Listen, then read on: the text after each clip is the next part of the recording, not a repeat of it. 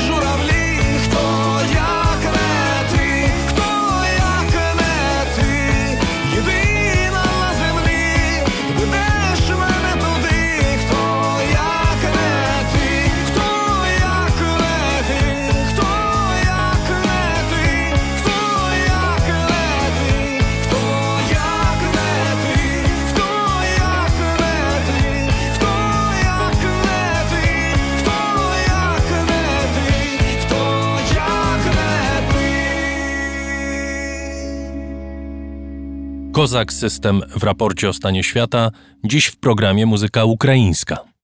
Już ponad 120 tysięcy rosyjskich wojsk zgromadzono na granicy z Ukrainą. Mamy sygnały od amerykańskich służb wywiadowczych, że do inwazji może dojść w każdej chwili. Ciekawy wątek w ostatnich dniach. Amerykanie poinformowali też, że Rosjanie rekrutują obecnych i byłych członków parlamentu ukraińskiego w celu współpracy przy ewentualnej okupacji kraju.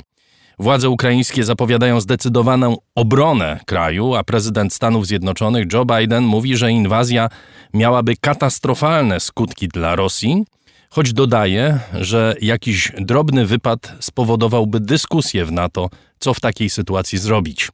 Jest z nami Piotr Pogorzelski, współpracownik portalu Bielsat, autor podcastu Po prostu Wschód. Dzień dobry. Dzień dobry. Byłeś niedawno w Donbasie, po tej ukraińskiej stronie, no bo po stronie rosyjskiej wjazdu specjalnie dla takich dziennikarzy jak ludzie z Polski nie ma. Y, o tym za chwilę porozmawiamy, ale chciałbym zacząć od ogólnego nastroju na Ukrainie. Czy tam jest poczucie, że inwazja jest nieunikniona? Ja myślę, że im dalej się jedzie na wschód, tym to poczucie jest mniejsze, że ta inwaz- że inwazja jest nieunikniona i jest jakby mniejsze poczucie strachu. To znaczy, jeżeli e, rozmawia się z wojskowymi, no to raczej ci ludzie są po prostu zajęci tym, czym się zajmują od 8 lat od niemal 8 lat, czyli no po prostu obroną kraju. I tutaj trudno zauważyć jakiekolwiek zmiany. Znaczy to, co oni mówią, to, że są do tego gotowi i rzeczywiście ta armia wygląda o wiele lepiej niż wyglądała y, prawie 8 lat temu. No to jest w ogóle nie do porównania, bo to już nie są ludzie w dresach i w klapkach, tylko są po prostu ubrani tak jak normalni żołnierze z krajów NATO. E, Mają non-stop właściwie dostawy broni, prawda? Niedawno Amerykanie e, dostarczali broń. Brytyjczycy. Brytyjczycy. E, mieliśmy tą nie, niejasną sytuację z przelotami samolotów nad Niemcami. Okazuje się, że Niemcy nie zakazali Brytyjczykom przelatywać, żeby było jasne, mimo że pewne informacje były podane inaczej, ale to jest y, bardzo ważne, bo jest oczywiste, że Ukraina się będzie bronić. Jeżeli do takiej inwazji dojdzie, to Ukraina jest gotowa stawiać opór. Czy takie jest przekonanie, że po prostu żołnierze będą stawiać opór Rosjanom? Nie, no ja myślę, że to jakby nie ma żadnej wątpliwości, że Ukraińcy nie wątpią w to, że żołnierze będą stawiać opór e, i nie będzie tak, jak było w 2014 roku na Krymie, gdzie właściwie oddano ten półwysep y, bez prawie, bez prawie jednego strzału. E, co jest moim zdaniem zdaniem y, istotne, y, to to, że jest y, to przygotowanie wojskowe o wiele lepsze i musimy je porównać do tego, co było w 2014 roku.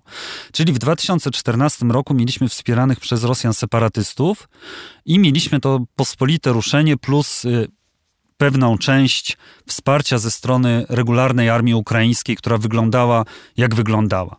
I Czyli słabo. Słabo, ale do momentu, kiedy bezpośrednio nie zaangażowały się tam wojska rosyjskie, tak jak pod Mariupolem, e, tak jak w Wiłowajsku czy w Debalcewie, nawet ta słaba ukraińska armia dawała radę i wypierała separatystów w stronę wschodu, bo jeżeli spojrzymy, to te republiki samozwańcze to jest tak naprawdę taki okruszek tego Zagłębia Donieckiego. Oczywiście to jest ważne miasto Donieck, to jest mniej ważne miasto trochę Ługańsk, e, ale jednak jest to tylko mała część. I dopiero w momencie wejścia armii rosyjskiej w formie instruktorów, czy też w formie niektórych y, oddziałów, ta ten los się odwrócił trochę ukraińskiej armii i rzeczywiście tutaj Ukraińcy stracili parę ważnych pozycji. Więc jeżeli nawet wtedy tak było, to wydaje mi się, że też teraz, jeżeli ta armia jest silniejsza, ona by mogła stawić jeszcze większy opór. I tu jeszcze jest jedna kwestia, to jest kwestia ofiar śmiertelnych potencjalnych. Myśmy mieli informacje, prawda, o cmentarzach Y, pod Rostowem nad Donem w Rosji, gdzie y, w tajemnicy chowano ludzi, którzy zginęli na froncie, Rosjan, którzy zginęli na froncie na Ukrainie. Ja myślę, że teraz tego by się nie dało utrzymać w tajemnicy, że po prostu tych ofiar by było znacznie więcej. Jak wygląda morale narodu, zwłaszcza mężczyzn, bo przecież mężczyźni głównie powoływani byliby do wojska. Czy istnieje pobór do wojska, czy ludzie chętnie idą do armii? To jest y, no, trudne pytanie, dlatego że Pobór jest nieregularny, to znaczy były pewne okresy w roku, w ciągu tych ośmiu lat, kiedy rzeczywiście był pobór do wojska, ale teraz, jeżeli się spotyka żołnierzy, to większość to są ludzie, którzy są częścią armii zawodowej i którzy walczą od wielu lat. Wydaje mi się, że dla y, dużej części ludzi stało się to po prostu y, sposobem na życie. walka tam, dlatego że ci żołnierze zarabiają, oni nie zarabiają bardzo dobrze, ale mają w miarę dobre pensje. Poza tym, no, będąc na froncie, jednak mają mało wydatków, więc te pieniądze wracają do, y, do rodzin. Oczywiście jest problem taki, że no, jest ryzyko śmierci, dlatego że niemal codziennie mamy informacje y, o tym, że ktoś ginie. Jeżeli chodzi o to, czy ludzie są gotowi stawiać opór, dwie trzecie Ukraińców według badań z końca zeszłego roku jest gotowych stawiać opór. O ile się nie mylę, jedna trzecia to są ludzie, którzy są gotowi robić to z bronią w ręku. Kolejna jedna trzecia to są ludzie, którzy y, gotowi są stawiać powiedzmy bierny opór, to znaczy nie iść z bronią, ale także nie podporządkowywać się okupantom. I teraz z tej liczby dwie trzecie, to jest ważne, bo to jest średnia. Y, na wschodzie tu już mamy mniej. Mamy mniejszą grupę ludzi, którzy są gotowi stawiać czynny opór i stawiać też bierny opór okupantowi. I to może być trochę niepokojące, dlatego że cały czas na wschodzie Ukrainy, tak jak myśmy byli w Siewierodoniecku na przykład, to jest obwód ługański, Kramatorsk, to jest obwód doniecki, to jest dość duże miasto. Y, cały czas jest pewna grupa ludzi nastawionych prorosyjsko. E, I... Ale prorosyjsko to znaczy, że jak wejdą Rosjanie, to oni poprą wojska okupacyjne? Myślę, że tak, że to są tacy ludzie, którzy by byli gotowi poprzeć te wojska i tutaj są podawane różne liczby, bo nikt, takie, te, takie dane trudno uzyskać, tak? Bo jeżeli się robi sondaż, to nikt nie powie, tak jestem za Rosją, chciałbym, żeby tutaj była Rosja, dlatego, że wiadomo, że jest duże prawdopodobieństwo, że na drugi dzień przyjdzie do niego Służba Bezpieczeństwa Ukrainy i po prostu, no, ta osoba... Zaaresztuje go. Tak, i go zatrzyma, tak, a później ewentualnie zaaresztuje, czy też ukaże. Więc jest to pewne ryzyko, ale ci ludzie, którzy, z którymi ja rozmawiałem tam na wschodzie, oni oceniają, że 20, a nawet niektórzy mówią, że 30% jest takich ludzi, którzy by e, przywitali e, Rosjan. Z tym, że no, też jest kwestia taka, że oni by oni może by nie chcieli mieszkać i żyć tak jak w separatystycznych republikach, bo oni wiedzą, co się tam dzieje. Mniej więcej wiedzą. E, I wiedzą też, że Rosja się nie spieszy przyjmować te republiki. Ale ja bym bardzo chętnie zrobił taki sondaż i zadał pytanie po prostu, jeżeli byśmy zrobili tak, że raz, dwa, z dnia na dzień się zmienia, że nagle tu jest Rosja i nie macie żadnych problemów. Nie macie takich problemów jak y, osoby, które mieszkają na Krymie, tak, że są pod sankcjami, czy ludzie by się zgodzili. No, takiego sondażu nikt, nikt nie robił i wydaje mi się, że wyniki też by było trudno uzyskać obiektywne. Mamy słowa y, Joe Bidena na temat tego, że reakcja Zachodu będzie w pewnym sensie zależała od skali takiej inwazji. On się z tego natychmiast wycofał, zresztą cała administracja próbowała dokonać egzegezy tych słów i tłumaczyć, że on tak naprawdę tego nie powiedział, ale prezydent to powiedział.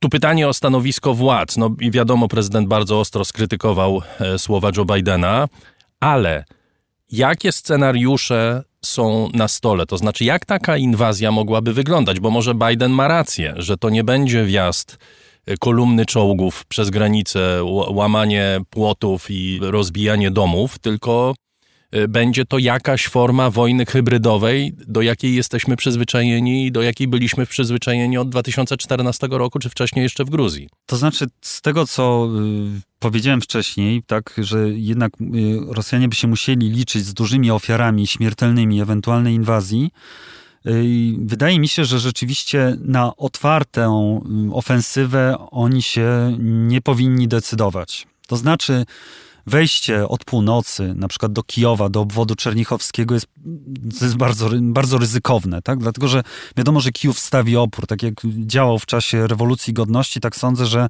teraz też by byli Ukraińcy gotowi, mieszkańcy Kijowa i wiele osób do tego, żeby e, tutaj stawiać opór. Ja rzeczywiście bym postawił na jakąś niewielką operację, która by pozwoliła Putinowi wyjść z twarzą w Zagłębiu Donieckim, w tych republikach separatystycznych. Dlatego, że tam są rozdawane dowody osobiste rosyjskie, czyli formalnie tam są obywatele rosyjscy, których w jakiś sposób trzeba bronić tak uważa Putin. E, I tutaj może się znaleźć jakaś przyczyna, jakaś drobna prowokacja, i wtedy to mogłoby być powodem do wprowadzenia wojsk.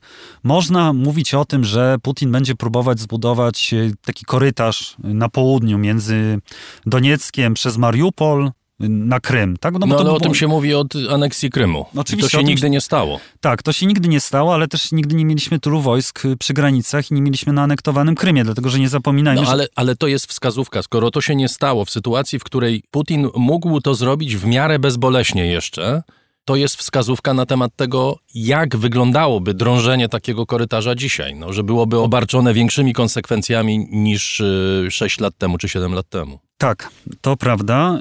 Y, I jest jeszcze kwestia tego, na ile by Rosjanie mieszkający w Rosji zaakceptowali tego rodzaju działania. To znaczy, jednak jest to wysłanie wojsk mimo wszystko na obce terytorium. E, Tutaj y, ja mogę się odwołać do słów y, profesora Agnieszki Leguckiej z pismu, bo ona to bardzo dobrze kiedyś ujęła, że Putin wygrywa tam, kiedy on działa na teoretycznie własnym terytorium, to co on uznaje za własne terytorium, czyli jakby odzyskanie Krymu dla Rosjan było pewną sprawiedliwością, odzyskaniem w cudzysłowie własnego terytorium. Teraz nagle y, nie sądzę, żeby to było tak powszechnie zaakceptowane w Rosji, że Putin wchodzi do Kijowa. Czy też właśnie powiedzmy, że jeszcze ten akurat południowy korytarz można by było jakoś uzasadnić względami takimi, że Ukraina nie daje wody, że są z tym problemy i tutaj właśnie Putin się stara temu przeciwdziałać. Więc no, myślę, że to jest jeden ze scenariuszy, ale jest jeszcze jedna kwestia taka, że może Putin nic nie robić. Ale cały czas trzymać te wojska przy granicach z Ukrainą i na Krymie, po to, żeby trzymać, tak jak mówił zresztą pod koniec zeszłego roku, trzymać Zachód w napięciu i trzymać Ukrainę w napięciu. I coraz częściej można usłyszeć w Kijowie, że Ukraina musi się przyzwyczaić do życia tak jak Izrael. To znaczy musi być państwem, które jest cały czas w sytuacji zagrożenia.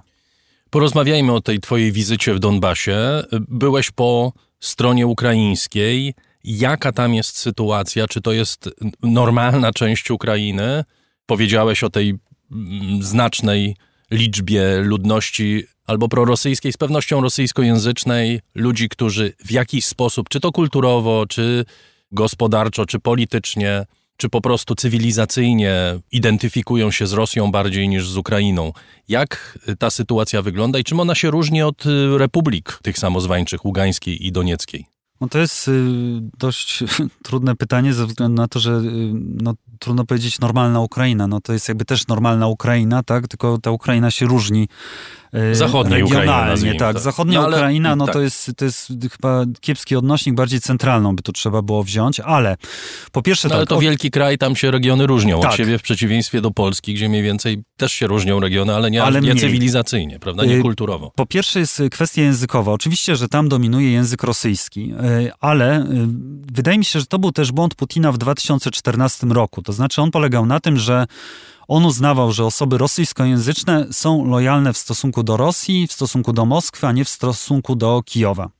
Y, I to bardzo się zmieniło po rosyjskiej inwazji. Tutaj nawet te osoby, które są rosyjskojęzyczne w dużych miastach, takich jak Dniepr na wschodzie Ukrainy, Zaporoże czy też Charków, są osobami, które w większości swojej są lojalne wobec Kijowa i wobec Ukrainy. To znaczy, jeżeli nawet oni się na co dzień posługują językiem rosyjskim, to uznają, że jako język państwowy powinien być język ukraiński utrzymany. Jeżeli się przeniesiemy dalej na wschód, oczywiście, że ta y, konsumpcja y, kultury rosyjskojęzycznej, w tym też kultury popularnej, jest większa. To jest też związane z tym, że y, oczywiście blokada oficjalna jest w kablówkach rosyjskiej telewizji, ale ona jest swobodnie dostępna w internecie przy niedużym wysiłku w postaci zainstalowania sobie VPN-u w komputerze czy też w telefonie.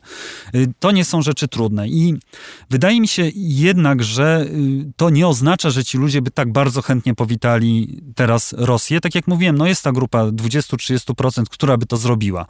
Y, Ale ciągle wydaje mi się, że też władze w Kijowie w pewnym stopniu zaniedbują być może to terytorium, być może brak jakiejś takiej jasnej polityki poza taką polityką mm, no, promocji filmów ukraińskich, książek ukraińskich i też, co jest akurat moim zdaniem bardzo rozsądne, y, to, jest, to są duże inwestycje w ten region, w postaci tego, że jak się wjeżdża do tego Kramatorska, który i tak sam sobie jest dość przygnębiającym miastem, ale jednak widać remonty, widać, że ten główny plac jest fajny, on jest wyremontowany, że tam się jakby milej żyje niż jeszcze 8 lat temu. No nazwa też nie jest specjalnie No, zachęcająca. nazwa nie jest, tak, tak, nazwa nie jest zachęcająca, ale w ogóle generalnie Donbas jest y, takim miejscem, że jeżeli ktoś lubi y, turystykę industrialną, przemysłową, to to jest okej, można tam jechać. A jaka sytuacja panuje y, w tych republikach separatystycznych? Sytuacja gospodarcza, społeczna, wspomniałeś o Krymie objętym sankcjami, w którym ludzie cierpią. Nie stało się to, co zapowiadał Putin, że będzie to kraj miodem i mlekiem płynący, będzie tak samo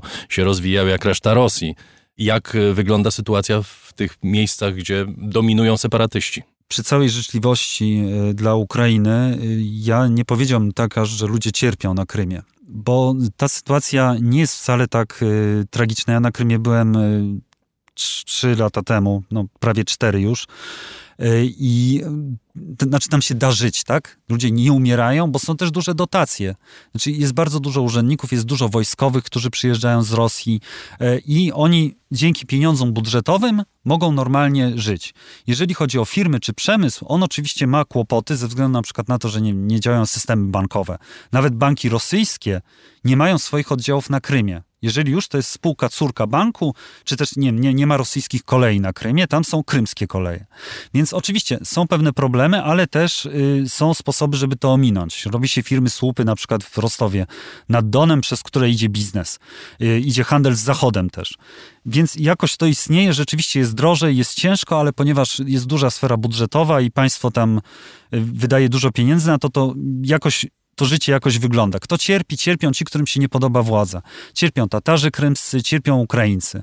Y, Osoby o narodowości ukraińskiej, które po prostu tej władzy nie akceptują. Jeżeli chodzi o prześladowania Tatarów, to jest duży problem.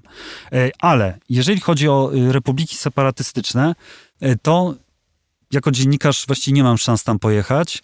Nasza wiedza bazuje na tym, co pokazują miejscowe media i co mówią ci ludzie, którzy tam jeżdżą.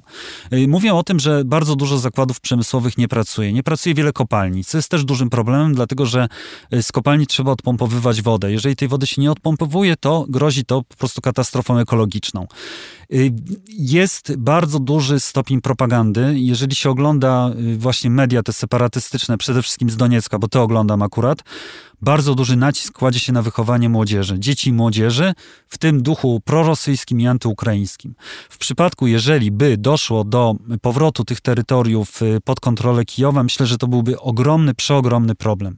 Dlatego, że ci ludzie są bardzo, bardzo no już odlegli mentalnie i szczególnie dzieci, które na przykład idą do szkoły teraz y, i one nie pamiętają tego, jak to było za czasów, kiedy tam była Ukraina. One już się uczą z rosyjskich podręczników, płacą rublami, a może ich rodzice mają rosyjskie paszporty. Mamy inicjatywę posłów rosyjskich, by Rosja uznała obie republiki za niepodległe państwa, co dałoby e, Moskwie pretekst do ich obrony, tak jak było w przypadku Abchazji czy Osetii Południowej. Drugi argument e, Rosjan atakujący nowe władze Ukrainy, czy po prostu władze Ukrainy, to jest to, że one są antyrosyjskie. No to wiemy od, od dawna.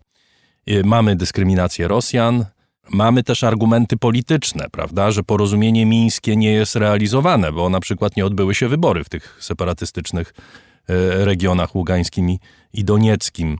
Czy to są wszystko wymówki, czy coś jest na rzeczy? To znaczy ci ludzie są zawieszeni, ty mówisz o takiej próżni, w której może się znaleźć, czy nie tyle próżni, ile w stanie zagrożenia może się znaleźć Ukraina, ci ludzie są za, zawieszeni w takiej próżni, oni nie wiedzą w ogóle, co, jak ich życie będzie wyglądać?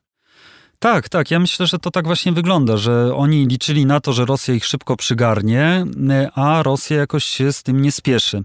Y, Ta inicjatywa dotycząca właśnie uznania tych republik, ona wyszła z ław komunistów, czyli tej takiej koncesjonowanej opozycji rosyjskiej y, i tutaj zagrała jedna Rosja, partia władzy, która powiedziała, że nie, no może jeszcze za wcześnie, tak? Więc jest to taki ping-pong trochę, ale wewnątrz jakby w jednej grupie, tak? Nikt tutaj nie, nie konkuruje, tylko po prostu ktoś coś proponuje, coś wrzuca. E, I e, to trzeba zwrócić uwagę na to, że często jest tak, w, na przykład w Doniecku odbywają się jakieś fora Rosjan, forum, fo- forum rosyjski Donbas to się bodajże nazywa, to było w zeszłym roku. E, Tam był taki desant pewien z Rosji, przyjechała między innymi szefowa RT, czyli Margarita Simonian i ona też już mówiła, że nie, już właściwie wy już jesteście Rosjanami, tak? Tutaj bodajże Putin czy ktoś z rosyjskich władz też niedawno o tym mówił, że no to właściwie już są Rosjanie. Tak, bo oni mają dokumenty, tylko że te dokumenty e, rosyjskie, paszporty, czyli dowody osobiste, one nie dają pełni praw, takich jak obywatelowi e, Rosji, który mieszka na przykład właśnie w tym już wspomnianym kilka raz, razy e, Rostowie nad Donem. Więc ja myślę, że Rosja tutaj sobie mm, trzyma tę możliwość w zanadrzu uznania niepodległości, ale do tego się nie spieszy, bo ten kłopot jest niepotrzebny. Generalnie idea jest taka, że te tereny powinny, zgodnie z mińskimi porozumieniami, one powinny wrócić w skład Ukrainy. Y, Rosja naciska na to, żeby tam zorganizować wybory, z tym, że Ukraina mówi: OK, można zrobić wybory, ale my chcemy mieć pełną kontrolę. Jeżeli politycy z Kijowa czy inni muszą móc tam przyjeżdżać i chcemy mieć kontrolę nad granicą. Nie może być tak, że są wybory, Y, w tych separatystycznych republikach, a Ukraina nie kontroluje granicy ukraińsko-rosyjskiej na tym terytorium. I Kijów się na to po prostu nie może zgodzić. Więc y, no, to są problemy, z którymi ci ludzie, którzy zabiegali o to, żeby się odłączyć od Ukrainy, oni mogli właściwie się, mogli liczyć się z tym, że tak będzie to wyglądało. Jeszcze wrócę na koniec do tego przemówienia Joe Bidena i tej jego gafy, no bo chyba tak to należy traktować. Mówiłem o reakcji e, prezydenta ale być może to jest tak, że Joe Biden po prostu powiedział prawdę. To znaczy, że w momencie, kiedy taka inwazja by nastąpiła i nie wiem, Unia Europejska miałaby negocjować sankcje, albo y, w NATO mielibyśmy testować zdecydowanie i determinację wszystkich sojuszników do tego, w jaki sposób pomagać Ukraińcom w przypadku wypadu, który nie jest jednoznaczny, to może kłopoty by były. Czy Ukraińcy liczą na to, że będą mieli pomoc z Zachodu? Myślę, że liczą na to, tak, że będą mieli taką pomoc. Y, myślę też, że. Mm, znaczy, nie sądzę, żeby Joe Biden akurat specjalnie w tym przemówieniu, w tej wypowiedzi y, kierował ją do ukraińskich władz, ale cały czas może Nie, być... on przypuszczalnie wszystkie swoje wypowiedzi kieruje do swojej publiczności w kraju, w Ameryce oraz do Władimira Putina. Tak, ale trzeba pamiętać, co było w Gruzji. To jest cały czas ryzyko tego, że wydaje mi się, że jest pewna obawa, że e, ukraińskie władze dadzą się sprowokować, tak jak dał się sprowokować Michail Saakaszwili Rosjanom. E, I nagle uznał, że są pewne nadzieje na zdobycie kontroli nad y, Osetią Południową. E, I to jest y, chyba ten scenariusz, którego by się bał najbardziej właśnie Zachód, że Ukraińcy się zerwą, nie będą się kontrolować i odpowiedzą na rosyjską agresję właśnie w ten sposób. Oczywiście Ukraina liczy na wsparcie i liczy na coś bardziej głębszego niż y, te głębokie zaniepokojenie, tak, o którym zawsze słyszymy, jak się coś dzieje. E, I wydaje się, że taka reakcja e, powinna nastąpić. Dlatego nawet jeżeli rzeczywiście jest tak, jak mówisz, że no na 99% tak jest, że Joe Biden to kierował do Władimira Putina i do swoich amerykańskich rozmówców, to jednak podświadomie mógł to też skierować do Władimira Zeleńskiego i zapewne to prezydent e, Ukrainy jakoś odczuł i zanotował. Zresztą to chyba nie była pierwsza wypowiedź. Moim zdaniem jeszcze były takie ostrzeżenia też i to gdzieś przebrzmiewało w tym, co mówi Waszyngton, że spokojnie i cierpliwie nie podejmujcie zbyt drastycznych kroków na ewentualne rosyjskie działania do stanowiska Stanów Zjednoczonych i do postaci Joe Bidena, który rządzi tym krajem od roku. Wrócimy w raporcie o stanie świata. Tymczasem dziękuję bardzo. Piotr Pogorzelski, współpracownik portalu Bielsat, autor podcastu Po prostu Wschód, był gościem raportu o stanie świata. Dziękuję bardzo.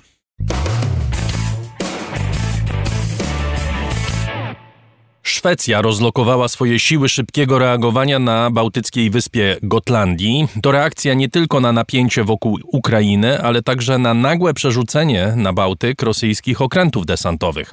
Według lokalnych mediów port w Wisbi, stolicy wyspy, ochraniają wozy opancerzone, a na ulicach miasta widoczne są patrole.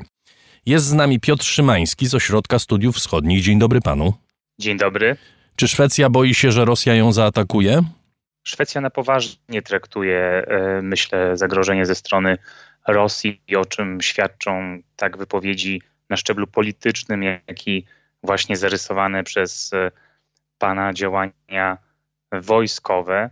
I e, tutaj chodzi nie tylko o ten szerszy kontekst konfliktu i agresji rosyjskiej na Ukrainę, eskalacji e, napięć i rosyjskiej presji wobec tego kraju, ale również e, aktywności wojskowej e, Rosji w regionie Morza Bałtyckiego.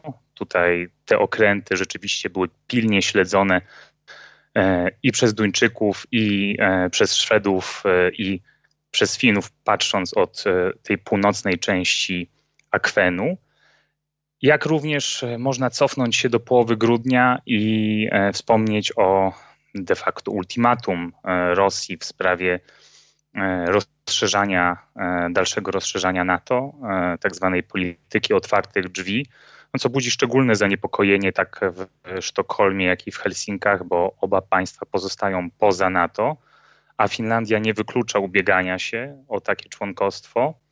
No a Szwecja blisko współpracuje z e, sojuszem i e, rozwija te relacje wojskowe z Zachodem, co jest nieustannie krytykowane e, przez Kreml. Na czym polega rozwijanie tych relacji z NATO? No tutaj oba państwa współpracują z sojuszem na szczeblu politycznym. Odbywają się spotkania w formacie 30, czyli 30 członków sojuszu plus dwa, czyli Szwecja i Finlandia. Ta współpraca obejmuje też e, ćwiczenia wojskowe, e, wymianę informacji. W 2016 roku Szwecja i i Finlandia podpisały porozumienie o Host Nation Support z sojuszem. To jest porozumienie, które umożliwia wykorzystanie e, terytorium Szwecji i e, Finlandii przez e, siły NATO, oczywiście za, za zgodą każdego z rządów, w razie kryzysu w regionie. Więc tutaj współpraca wojskowa z NATO jest jednym właśnie z kierunków wzmacniania e, bezpieczeństwa przez e, Szwecję i Finlandię. Takimi ważnymi partnerami tych, tych państw są też e, Stany Zjednoczone.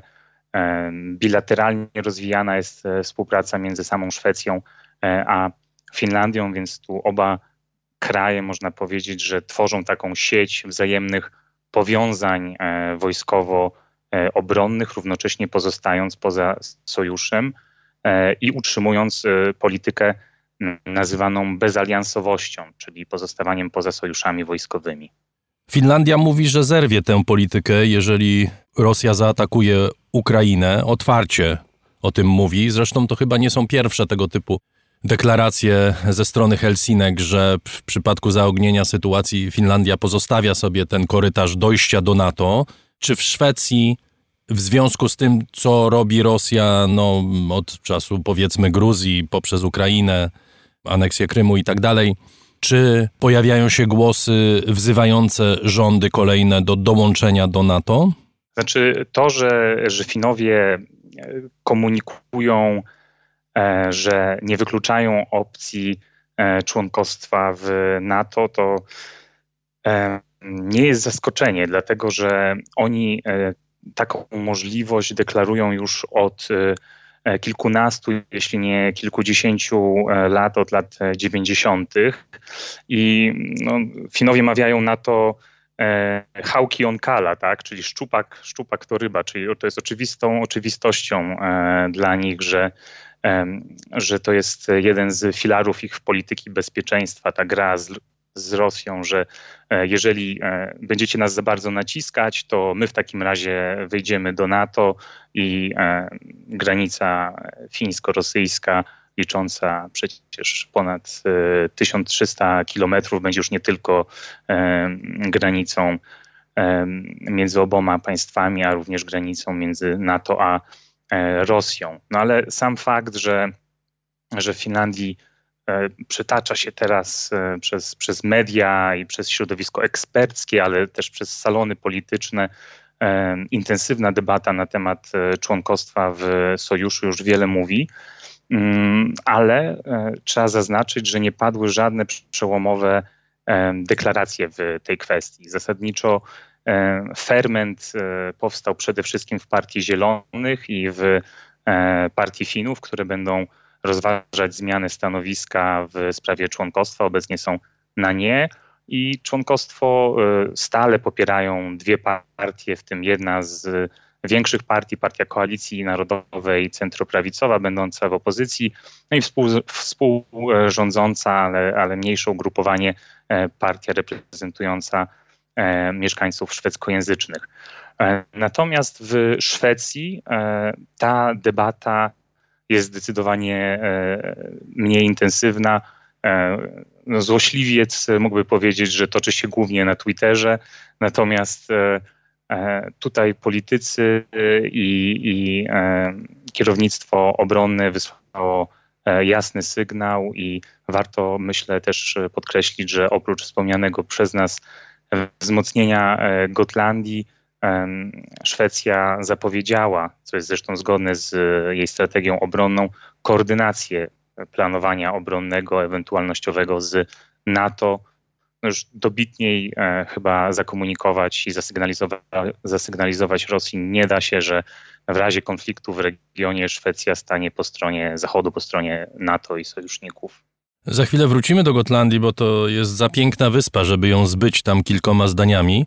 Natomiast chciałbym jeszcze przy tej polityce pozostać, bo Szwecja, Finlandia to nie są jedyne kraje bałtyckie, skandynawskie czy bałtyckie, szerzej mówiąc, zaniepokojone działaniami Rosji. Jest oczywiste, że Litwa, czy Łotwa, czy Estonia mają własny interes y, w, w, obronie granic i wiedzą, czym grozi obecność y, Rosjan tuż za granicą. Y, Estonia zapowiada, że wyda dodatkowe 380 milionów euro na obronę, czyli ponad połowę rocznego budżetu. Mamy też duńskie samoloty F-16, które patrolują niebo nad Litwą, zresztą zdaje się, że także w, we współpracy z Polakami.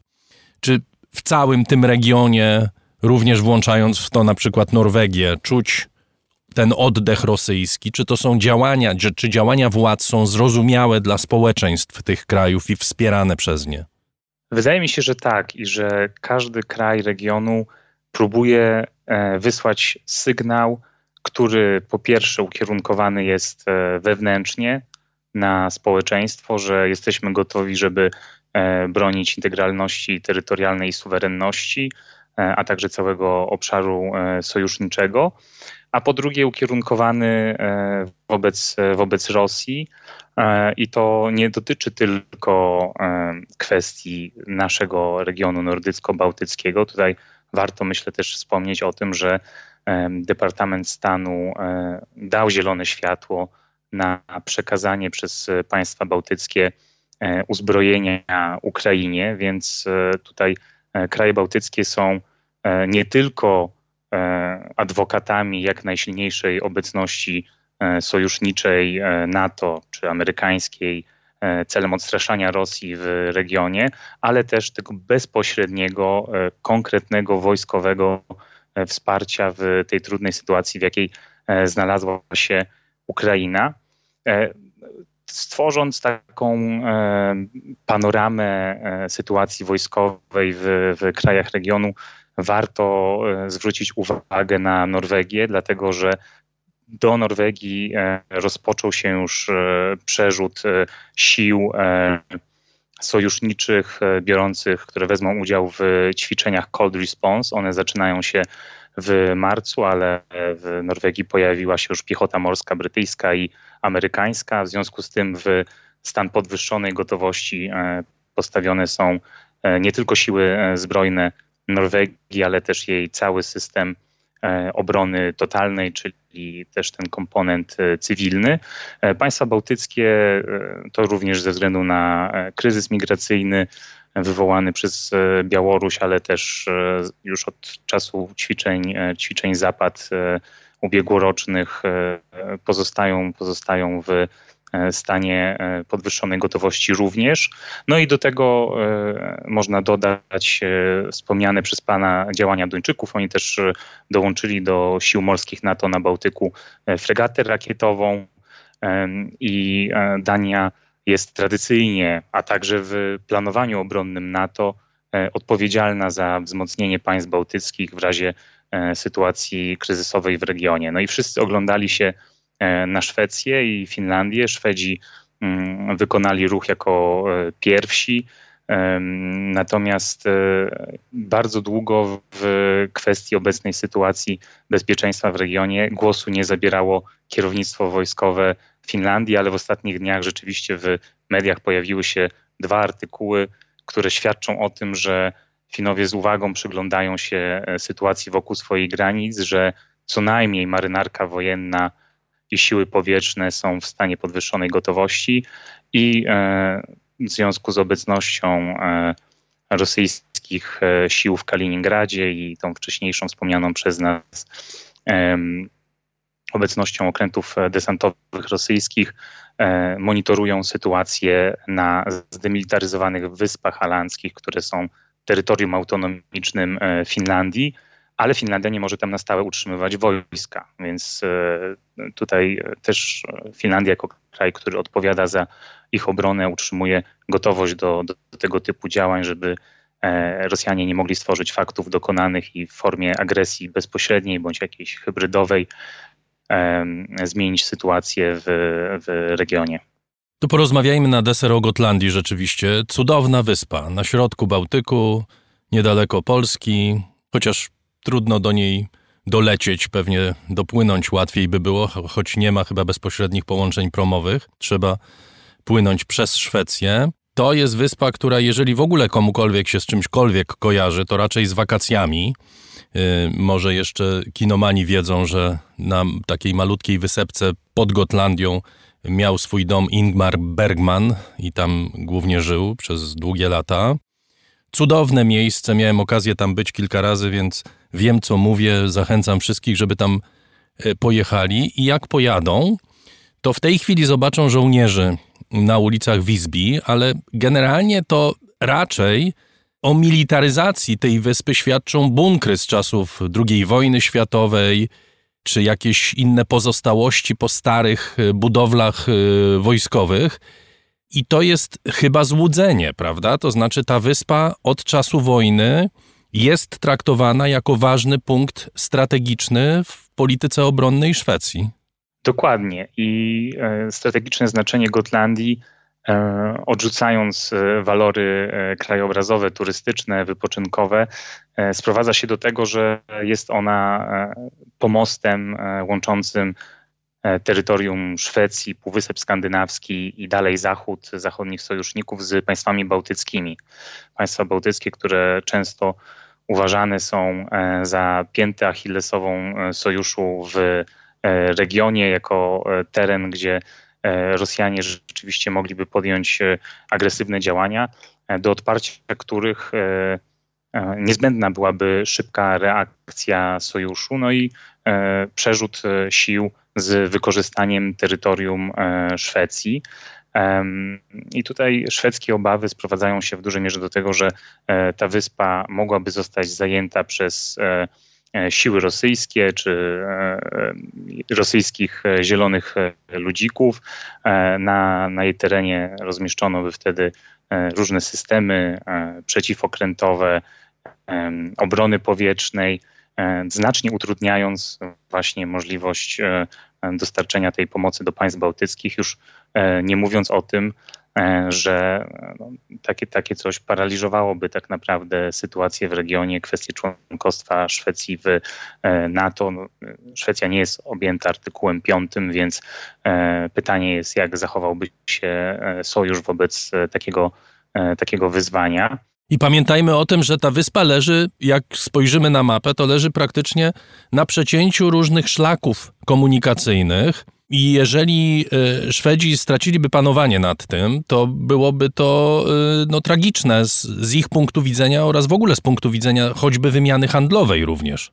Tak, wyspa ta pozwala, pozwala kontrolować znaczną część e, Bałtyku i tutaj może wróćmy jeszcze na chwilę do Finlandii, że o ile Finlandia łączy politykę wojskowego odstraszania e, Rosji z rozbudową dwustronnych stosunków, z dążeniem do utrzymania dobrych relacji ze wschodnim sąsiadem na szczeblu politycznym czy, czy tym gospodarczo-ekonomicznym, nieobjętym sankcjami, o tyle e, Szwecja podejmowała e, bardziej, bardziej zdecydowane działania, jeżeli chodzi o odpowiedź na te rosyjskie zagrożenia Mm, na Gotlandii również. I e, tutaj warto jest e, już sięgnąć e, do, do czasów wydawania zgody na przykład na gazociąg Nord Stream 2, kiedy w Finlandii mieliśmy dwie, dwie bazy dla budowy tego, dla budowy tego gazociągu do magazynowania rur i Finlandia dosyć szybko wydała zgodę na Nord Stream 2, natomiast Szwedzi z tym zwlekali, nie zgodzili się właśnie by na Gotlandii, bo tam Rosjanie chcieli również zrobić taką bazę logistyczną dla budowy tego gazociągu. To zostało uznane zagroże, za zagrożenie dla, dla Szwecji. Szwecja odmówiła i już od aneksji Krymu Szwedzi stopniowo wzmacniają swoją obecność wojskową na Gotlandii, więc to, co widzieliśmy teraz, e, było bardziej e, pewną manifestacją, dlatego że te siły, które dołączyły na Gotlandię, to e, tak wzmocniona kompania piechoty, więc no około, około 200 żołnierzy. Natomiast tam odbudowany został pułk Gotlandia składający się z dwóch batalionów, tego batalionu pancernego i batalionu obrony terytorialnej. E, I e, w strategii obronnej Szwecji wzmacnianie bezpieczeństwa tej wyspy jest jednym z ważnych punktów. Bardzo dziękuję. Piotr Szymański z Ośrodka Studiów Wschodnich był gościem raportu o stanie świata. Dziękuję.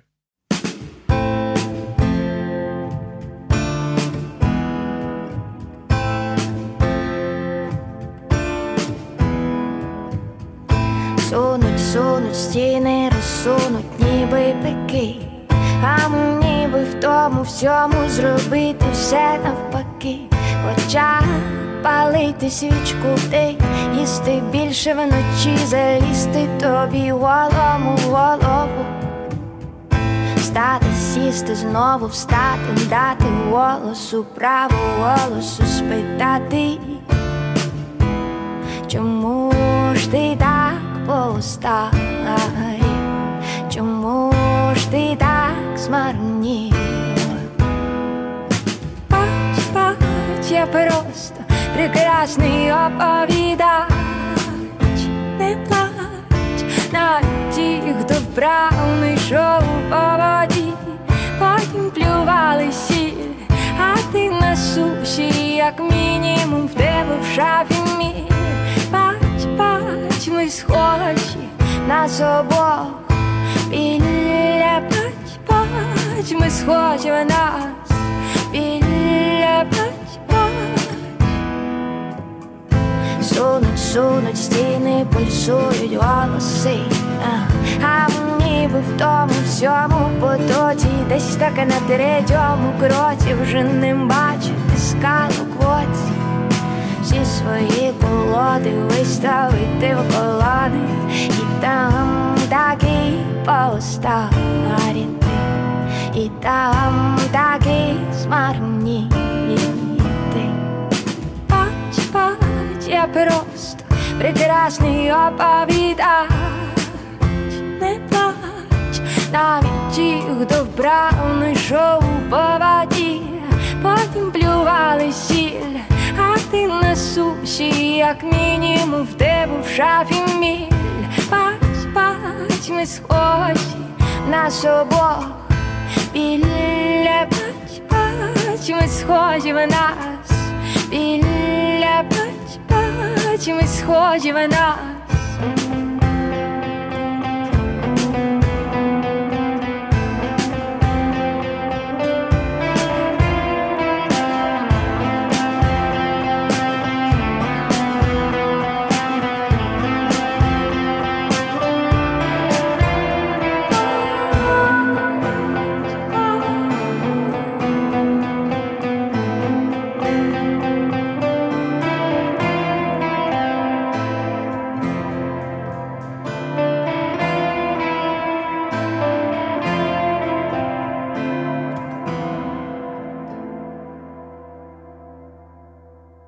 Zespół Odyn w kanoe w raporcie o stanie świata. Spojrzymy teraz na świat z boku.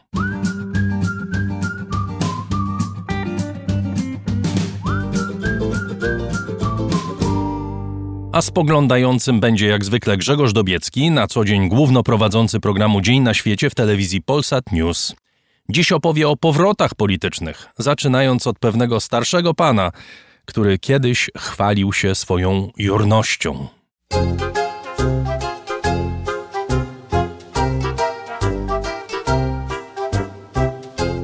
Silvio Berlusconi, lat 85, wyraźnie wydoroślał. Nie w głowie mu już korupcja i deprawacja, żadne tam lewe interesy ani bunga bunga. To były zajęcia dobre dla szefa rządu, ale nie dla polityka, który teraz mierzy wyżej, najwyżej, jak to we Włoszech możliwe, w urząd na Kwirynale. Owszem, władza prezydenta mizerna, prestiż wszakże ogromny. Eurodeputowany Berlusconi, inaczej niż niegdysiejszy boski Silvio, dowodzi więc, że, jak na męża stanu przystało, ceni umiar. Co prawda, nadal zapewnia o miłości żywionej do niego przez wszystkich rodaków i cały świat. O poparcie posłów zabiega już jednak w kampanii pod skromną nazwą Operazione Scoiattolo Operacja Wiewiórka. Oto niczym to wdzięczne zwierzątko kandydat na prezydenta wspina się coraz wyżej, zbierając po drodze głosy jak orzeszki. A mógłby przecież próbować wracać do władzy pod bardziej dumnym hasłem. Weźmy lot orła. Tak nazwano triumfalny powrót cesarza Francuzów z Banicji na Elbie. Chociaż jest też inna nazwa tego epizodu 100 dni Napoleona. Tylko tyle trwało jego odnowione panowanie, któremu kres położyli pod Waterloo perfidni Anglicy wespół z wrednymi Prusakami. Próba powrotu do władzy, szczególnie z daleka, jest bowiem przedsięwzięciem ryzykownym. Udaje się rzadko, za to często, czy się powiedzie, czy nie, pochłania znaczne koszty i ofiary. Król Itaki po repatriacji odzyskał tron i wierną żonę, mordując wszystkich zalotników uzurpatorów, no ale nad nim czuwali bogowie, jak również boginki, którym dał się uwieść w trakcie długiej Odysei. Władysław Łokietek, gdy wrócił z emigracji politycznej, mocno się natrudził i moc głów naścinał, zanim włożył koronę i pozlepiał rozbite państwo. Ponownie chwytając za stery, Piłsudski i de Gaulle musieli też chwycić część rodaków za twarz, po czym obaj mówili z goryczą, że zawiedli się na swoich narodach, obaj jednak dopięli swego. Była premier Benazir Bhutto, wróciwszy z uchodźstwa, poprowadziła opozycję do wyborczego zwycięstwa, którego sama nie doczekała, zginęła w zamachu. Zostawiła Pakistanowi swojego męża, późniejszego prezydenta.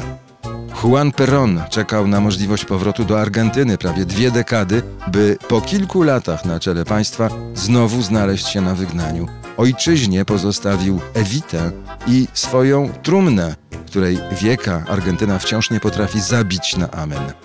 W Gruzji buńczuczna próba odzyskania władzy przez Michaila Saakaszwilego przerodziła się w tragifarsę.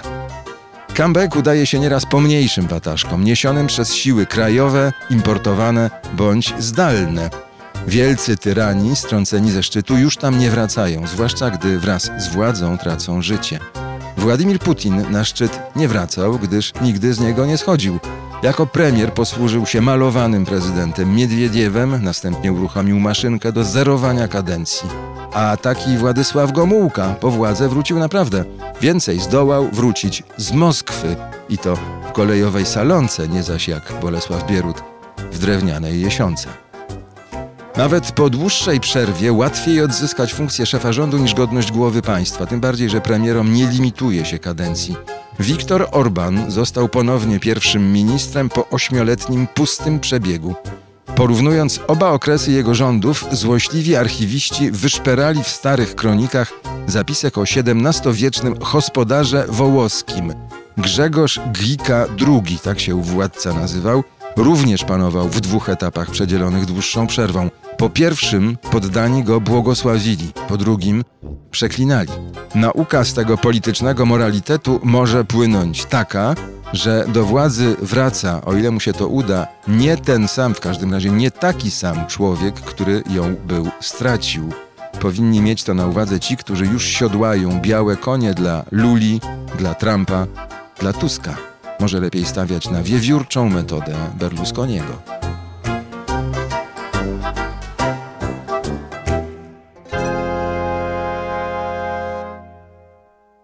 Raport o stanie świata to program, który nie istniałby bez państwa wsparcia. Często o tym przypominam, bo to prawda. A poza tym mamy ograniczone możliwości wyrażania państwu wdzięczności za wspieranie nas. Ostatnio, w poniedziałek, mieliśmy okazję spotkać się w promie kultury na Saskiej Kępie w raporcie o książkach. Wielu patronów było z nami. Mam nadzieję, że dobrze się Państwo bawili. Ale nasze podziękowania należą się wszystkim patronom, bo to dzięki Wam możemy tworzyć kolejne audycje.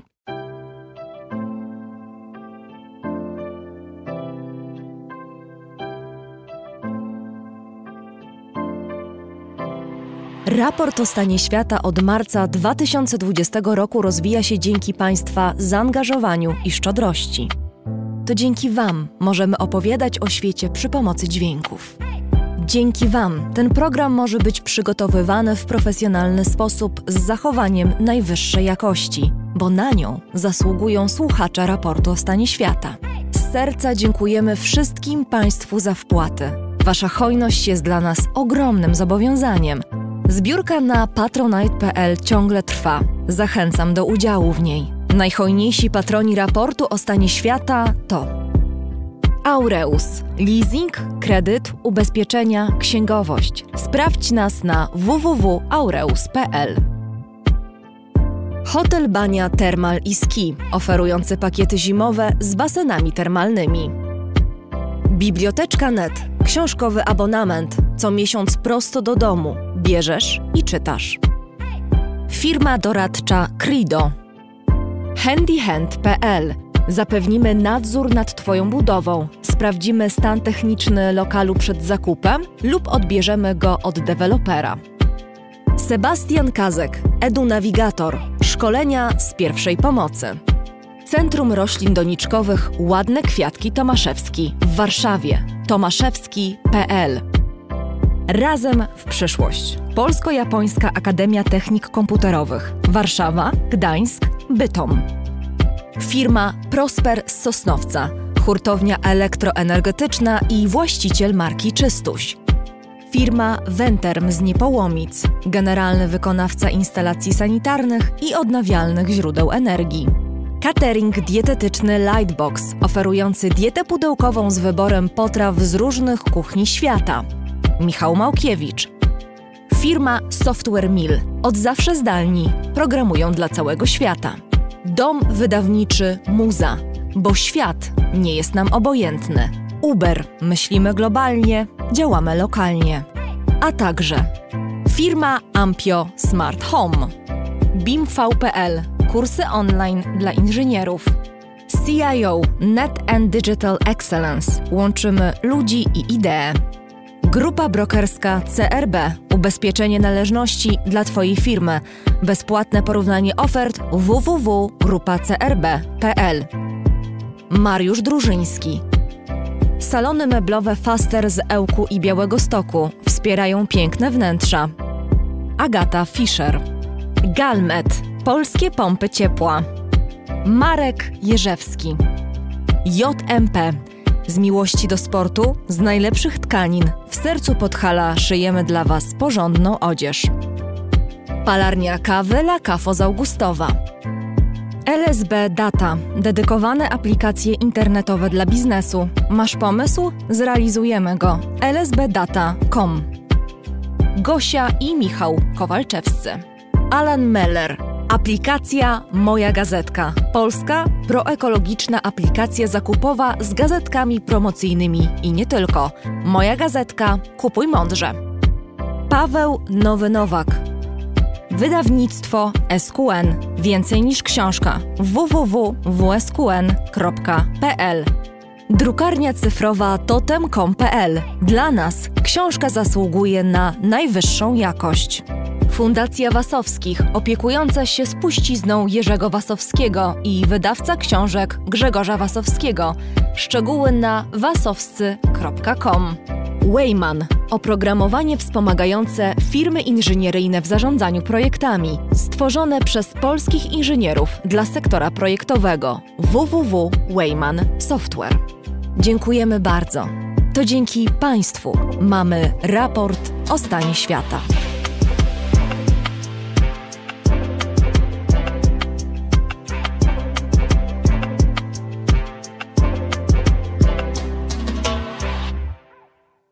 Miał nieprawdopodobną intuicję potrzebną przy prowadzeniu badań etnograficznych. Na przełomie XIX i XX wieku robił to, co dopiero 100 lat później stało się standardem. Nazwisko brata marszałka Józefa Piłsudskiego, Bronisława, znane jest przede wszystkim polskim naukowcom i historykom. Tymczasem w Japonii polski badacz ma swój pomnik, a studenci uczą się ze sporządzonych przez niego notatek. Popiersie Bronisława Piłsudskiego stoi też na Sachalinie, gdzie traktuje się go jak bohatera narodowego. Monumentalną biografię polskiego badacza autorstwa profesora Kazuhiko Sałady wydało właśnie Muzeum Józefa Piłsudskiego w Sulejówku przy wsparciu Fundacji Japońskiej oraz Muzeum Sztuki i Techniki Japońskiej Manga w Krakowie. Przy tej okazji Anna Dudzińska opowiada historię wielkiego polskiego etnografa z przełomu wieków. 廊下ナンバー7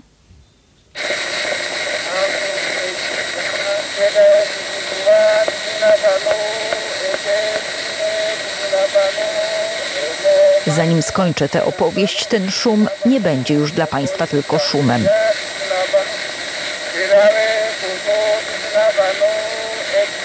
Będzie historią o szacunku do nieznanego. Próbie zarejestrowania języka, który bezpowrotnie umiera i po trochu. Tragiczną opowieścią o życiu człowieka, którego nazwisko zna każdy Polak, a zupełnie nie każdy kojarzy z tytaniczną pracą etnografa. To, co słyszymy, to cudem odtworzone głosy, śpiewy, legendy, opowieści dalekowschodniego ludu Ainów, które w 1903 roku zarejestrowane zostały na woskowych cylindrach przy pomocy fonografu Tomasza Edisona. Roka number 6. To jest cylinder numer 6, aczkolwiek współczesny odbiorca, z tego co z doświadczenia wiemy, obserwując naszych widzów, wiemy, że co to za szumy tam są. Dr Lucjan Buchalik, dyrektor Muzeum Miejskiego w Żorach, posiada największy w Polsce zbiór eksponatów związanych z kulturą Ainów. Większość to przedmioty codziennego użytku. Widelec do wąsów. To służy do podnoszenia wąsów, kiedy pije się z czarki. To taki patyczek jest, kładzie się go na czarce, pijemy, to ten patyczek się coraz bardziej przesuwa, przesuwa, rozsuwając pijącemu wąsy. Dźwięk jest taki. my kubeczek mamy szklany. Tak, kubeczek jest szklany, no bo nie pijemy z zabytkowych tacek ainuskich, które posiadamy w muzeum. Ale sam artefakt jest oryginalny. Tak. Najważniejszą rzecz, jaką chciałem tu powiedzieć, to są, jest ten języczek tutaj. Więc w tym momencie trochę płynu zostaje nam tutaj. No nie będę tutaj na dywan kapał, ale nad tym trzeba tam skroplić dla przodków. Więc ten języczek służy do składania ofiary. Poznawać dawną kulturę to tak jak dotykać śladów, które zostawili przodkowie. Robił to z nieprawdopodobnym skutkiem Bronisław Piłsudski na przełomie XIX i XX wieku, a jego z kolei śladami chodzą współcześni naukowcy.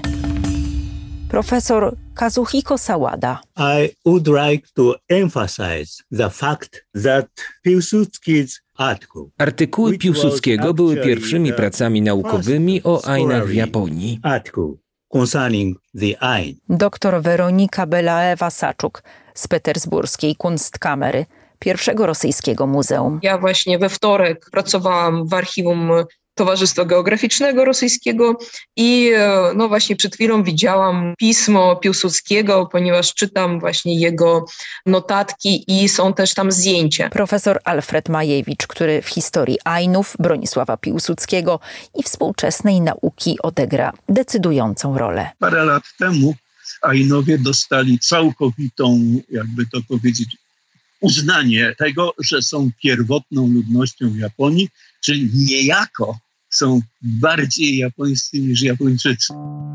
Jak to się stało, że niewiele ponad dwudziestoletni Polak zaczął badać ludy zamieszkujące Daleki Wschód? Między innymi lud Ainu, zamieszkujący kiedyś Sachalin, Hokkaido i Wyspy Kurylskie. Pamiętajmy, że mieszkał na terenach Litwy, w Złowie, brał udział w spisku na cara. Spisek się nie udał, no ale złapano spiskowców, dostał początkowo karę śmierci. Później dzięki staraniom ojca zamieniono to na 15 lat katorgi na Sachalinie. No i w ten sposób Piłsudski e, zamiast kończyć prawo w Wilnie pojawia się na Sachalinie jako katorżnik. Kiedy tam trafił, to w zasadzie tylko przez rok pracował fizycznie. Zostało nawet pozostałości cerkwi, którą on budował, będąc właśnie przez pierwszy rok, bo on pracował jako cieśle, ale no też fizycznie nie był zbyt mocny i szybko go przyniesiono na, przy więzieniu pracował i jakieś tam notatki prowadził, takie jakby administratorska praca. Później uczył dzieci i później właśnie zaczął badać te ludy. Taką jego najlepszą nauczycielką była Ładna dziewczyna imieniem Chusama. O jej ojcu niewiele wiemy, prawdopodobnie już wtedy nie żył, ale jej prawnym opiekunem był jej wuj Bafunkę albo Bachunkę, Japończycy to różnie wymawiają. No w każdym razie doszło do małżeństwa, takiego tradycyjnego małżeństwa. Najpierw się rodzi jedno dziecko, później w ciąży jest Chusama. On na dodatek górował nad wszystkimi innymi badaczami tym, że on się naturalnie nauczył tego języka. On wlazł w tę społeczność, on miał rodzinę ainuską i przede wszystkim cieszył się zaufaniem tej społeczności do tego stopnia, że nawet szamani, nawet szamanki darzyły go właściwie skrajnym zaufaniem. On sobie zapisuje modlitwy teksty modlitw. Zebrał 50 tekstów modlitw. To jest rzecz na skalę światową fenomenalna, dlatego że modlitwa to jest między człowiekiem a Bogiem. Tam mruczy sobie coś i to nie jest tak, że można mu przerwać i powiedzieć, słuchaj, jak to było, prawda? Nie można szamana potem zapytać, przyjść z kartką i powiedzieć, słuchaj szaman, ja tu zapisałem, teraz ci będę czytał, a ty mi powiesz, czy to dobrze. To jest niesamowite, że ten facet zrobił wtedy takie zapisy. Mało tego, porobił zdjęcia w tych ciemnych chałupach. Jemu się udało porobić wyraźne zdjęcia. No przecież on nie robił ich z fleszem. O takim rodzaju zaufania wielu dzisiejszych badaczy mogłoby tylko marzyć.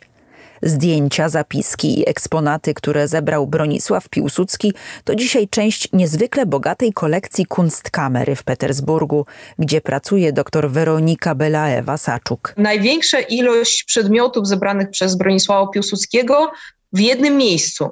Mamy 11 jego kolekcji. Tu są fantastyczne rzeczy, na przykład są po prostu nici, które on zebrał, nici pokrzywy, ponieważ Ajnowie robili też ubranie z pokrzyw. I na przykład są nici przed tym, jak były wybielane i po. Widać tą produkcję, stadia. On po prostu zbierał te rzeczy. Ma też taką bardzo ciekawą kolekcję, około 20 przedmiotów i to są jadalne i lecznicze skorupiaki używane przez Ainów. I proszę sobie wyobrazić, to jest taka dziedzina antropologii jedzenia. Ona jest teraz popularna. Na początku XX wieku oczywiście nikt nie zajmował się taką dziedziną. On zebrał taką kolekcję, czyli wyprzedzał tak jakby swoimi pomysłami daleko naprzód. Ale on też nie miał, warto o tym pamiętać, nie miał żadnego zawodowego przygotowania. Natomiast był takim wrodzonym muzealnikiem, wrodzonym etnografem. On był takim wizjonerem. Piłsudcy mieli to w sobie takie. Wyprzedzał sposób myślenia wielu naukowców tych, którzy mieli przywilej ukończenia wyższych uczelni. Wykorzystywał też współczesne techniki, robił zdjęcia, a nawet nagrywał dźwięk na znane nam już wałki woskowe.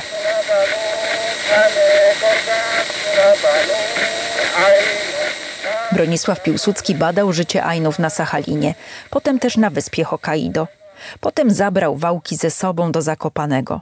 Ważne, że o istnieniu tego niezwykłego nagrania wiedział wybitny językoznawca profesor Alfred Majewicz, który był na stypendium w Japonii. I tu zaczyna się historia jak z filmu szpiegowskiego. Kiedy Majewicz zaczyna opowiadać o wałkach Piłsudskiego, Japończycy otwierają oczy ze zdziwienia. Profesor, wielkie nazwisko, Shichiro Murayama. Profesor na mnie popatrzał jak na dugnia, pożegnał się i sobie poszedł nagrania Majewicz mu chce mówić. Ale na drugi tydzień przyszedł i zapytał się, a tak Majewicz, na czym te nagrania niby by miały być? No to ja mu, ponieważ ja nie wiedziałem, jak to powiedzieć w ogóle w jakimkolwiek języku, jak się nazywają takie wałki woskowo-kauczukowe, zacząłem mu dziwnie tłumaczyć, że myśmy rozmawiali po niemiecku głównie i wtedy zupełnie inaczej popatrzył, ale też wstał, pożegnał się i poszedł sobie. Majewicz był przekonany, że wszystko skończy się na artykułach w japońskich gazetach. Ale kilka lat później, czasie wprowadzonego właśnie w Polsce stanu wojennego, do profesorskich drzwi zapukał nieznajomy. Zdarzało się, że ktoś pukał w nocy do okna, bo ja w nocy siedzę i światło się świeci i zawsze się pamiętam, patrzyło, czy to nasi pukają, czy już towarzysze ze wschodu. I kiedyś ktoś zapukał i to był bardzo dziwny ktoś, bo to był Japończyk, który w stanie wojennym przyjechał z Paryża do Polski, w nocy do nas przyszedł do domu, nie wiadomo skąd się wziął, jak, nie wiem, ktoś go przywiózł. On powiedział, że Japończycy są bardzo zainteresowani zrobieniem projektu badawczego, który miałby na celu przyjrzenie się tym nagraniom i zobaczenie, czy można odzyskać ich treść. アイヌ民族の人たちは樺太千島北海道に住んでそして大きな移動もなく 76 woskowych wałków z najstarszym zapisem umierającego języka od początku wzbudza zainteresowanie japońskich mediów. Programy o eksperymentalnym projekcie laserowego odczytu tego, co zapisane w wosku, interesowały nie tylko etnografów, ale informatyków, elektroników, archiwistów i etnologów. Profesor Alfred Majewicz był częścią japońskiego zespołu badawczego. Parę lat żeśmy to robili. Potem była konferencja międzynarodowa i mogliśmy się pochwalić, że nam wyszło o wiele lepiej z tymi wałkami, niż się ktokolwiek spodziewał.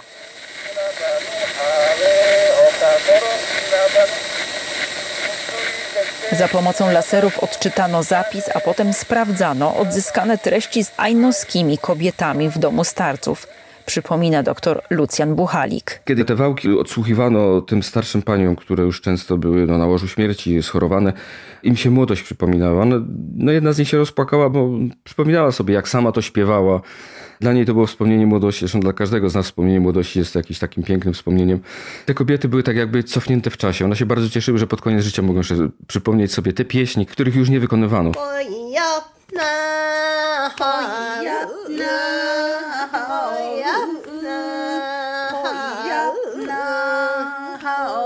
Technika zapisu, to, że możemy dzisiaj obcować z językiem ajnuskim, spisanie legend i modlitw, śpiewów i codziennej mowy to jedno.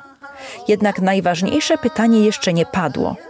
Skąd intuicja Piłsudskiego? Jak to się stało, że od początku zdobył sobie zaufanie tego dalekowschodniego ludu? Moi rozmówcy nie mają wątpliwości. Wszystko bierze się z szacunku, którym obdarzył ludzi innych kultur. Z powodu tych umiejętności 40 lat pracy zawodowej poświęcił Piłsudskiemu jego biograf, profesor Kazuhiko Sawada. Piłsudski would say paid attention to the situation of the aborigines in Saharin with uh, sympathy. Piłsudski po prostu zwrócił uwagę na los tych ludzi. Robił to z wielkim zrozumieniem i współczuciem. W przedmowie do swego głównego dzieła, materiały do badań nad językiem i folklorem Ainu, napisał: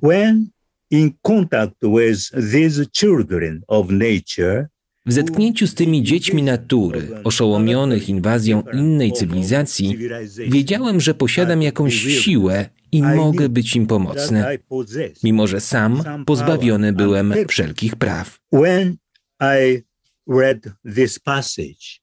To zdanie, które napisał Piłsudski, niezwykle mnie wzruszyło i poświęciłem życie, by odbudować jego wizerunek. Historię o tym, jaki był Piłsudski, relacjonował też inny polski etnograf przełomu wieków, Wacław Sieroszewski.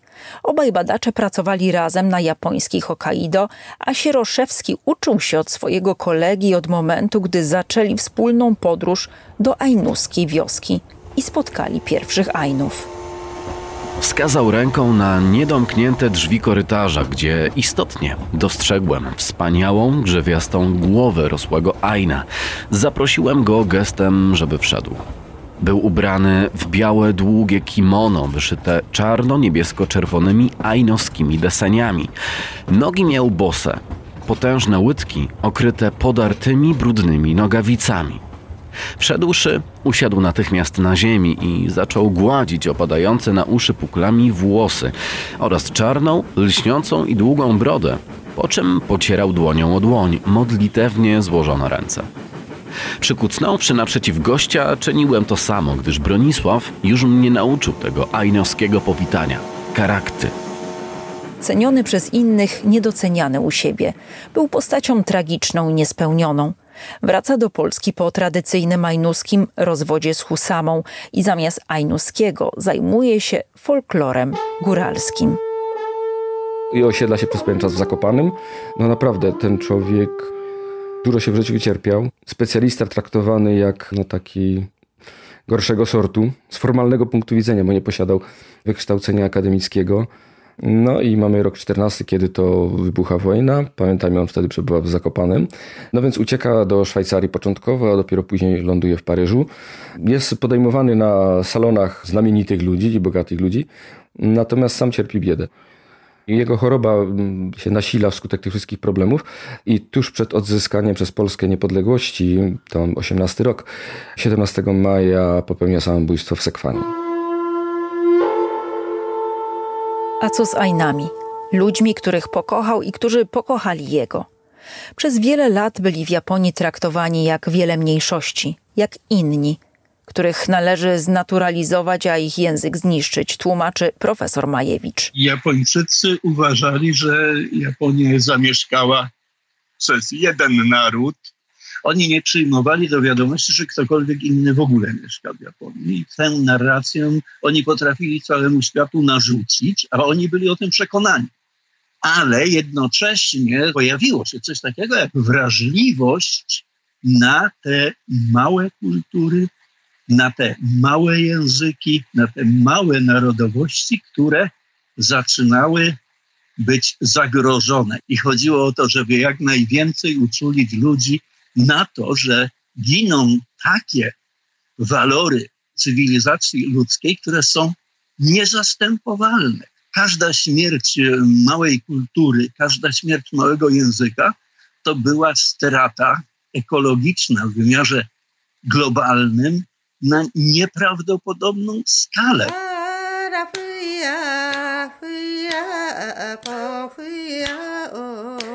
Ainowie w Japonii mają od niedawna ustawowo zagwarantowane prawa. Cieszą się renesansem kultury przez niektórych sprowadzanej do funkcji folkloru. Jednak prawdziwych Ainów pozostało już właściwie niewielu. Może jedna rodzina – i kiedy pytam, czy rzeczywiście mogą cieszyć się pełnym szacunkiem Japończyków, profesor Sawada odpowiada ze smutkiem. It is changing, but not yet has not. To się zmienia, ale jeszcze się nie zmieniło. That on the TV program. And said such a word, Ainu, also exclamation. Inu means uh, Niedawno w jakimś komediowym programie telewizyjnym Ainu zestawiono z japońskim słowem pies. Ainu porównani zostali do psa. Obawiam się, że chociaż nieuświadamiana, ta niechęć ciągle istnieje. Unconscious, unconscious, but no, still exists. Pochodzić z ludu Ainu w Japonii to już jednak nie jest dyshonor. Na pewno przyczyniła się do tego tytaniczna praca polskiego badacza Bronisława Piłsudskiego. Dla raportu o stanie świata Anna Dudzińska.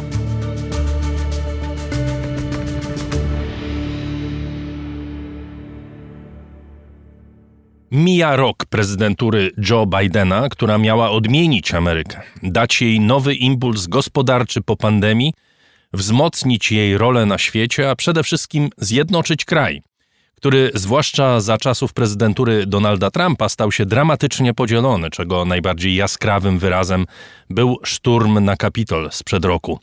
Czy prezydentowi Bidenowi udało się sprostać wyzwaniom, które zresztą sam sobie postawił w kampanii wyborczej?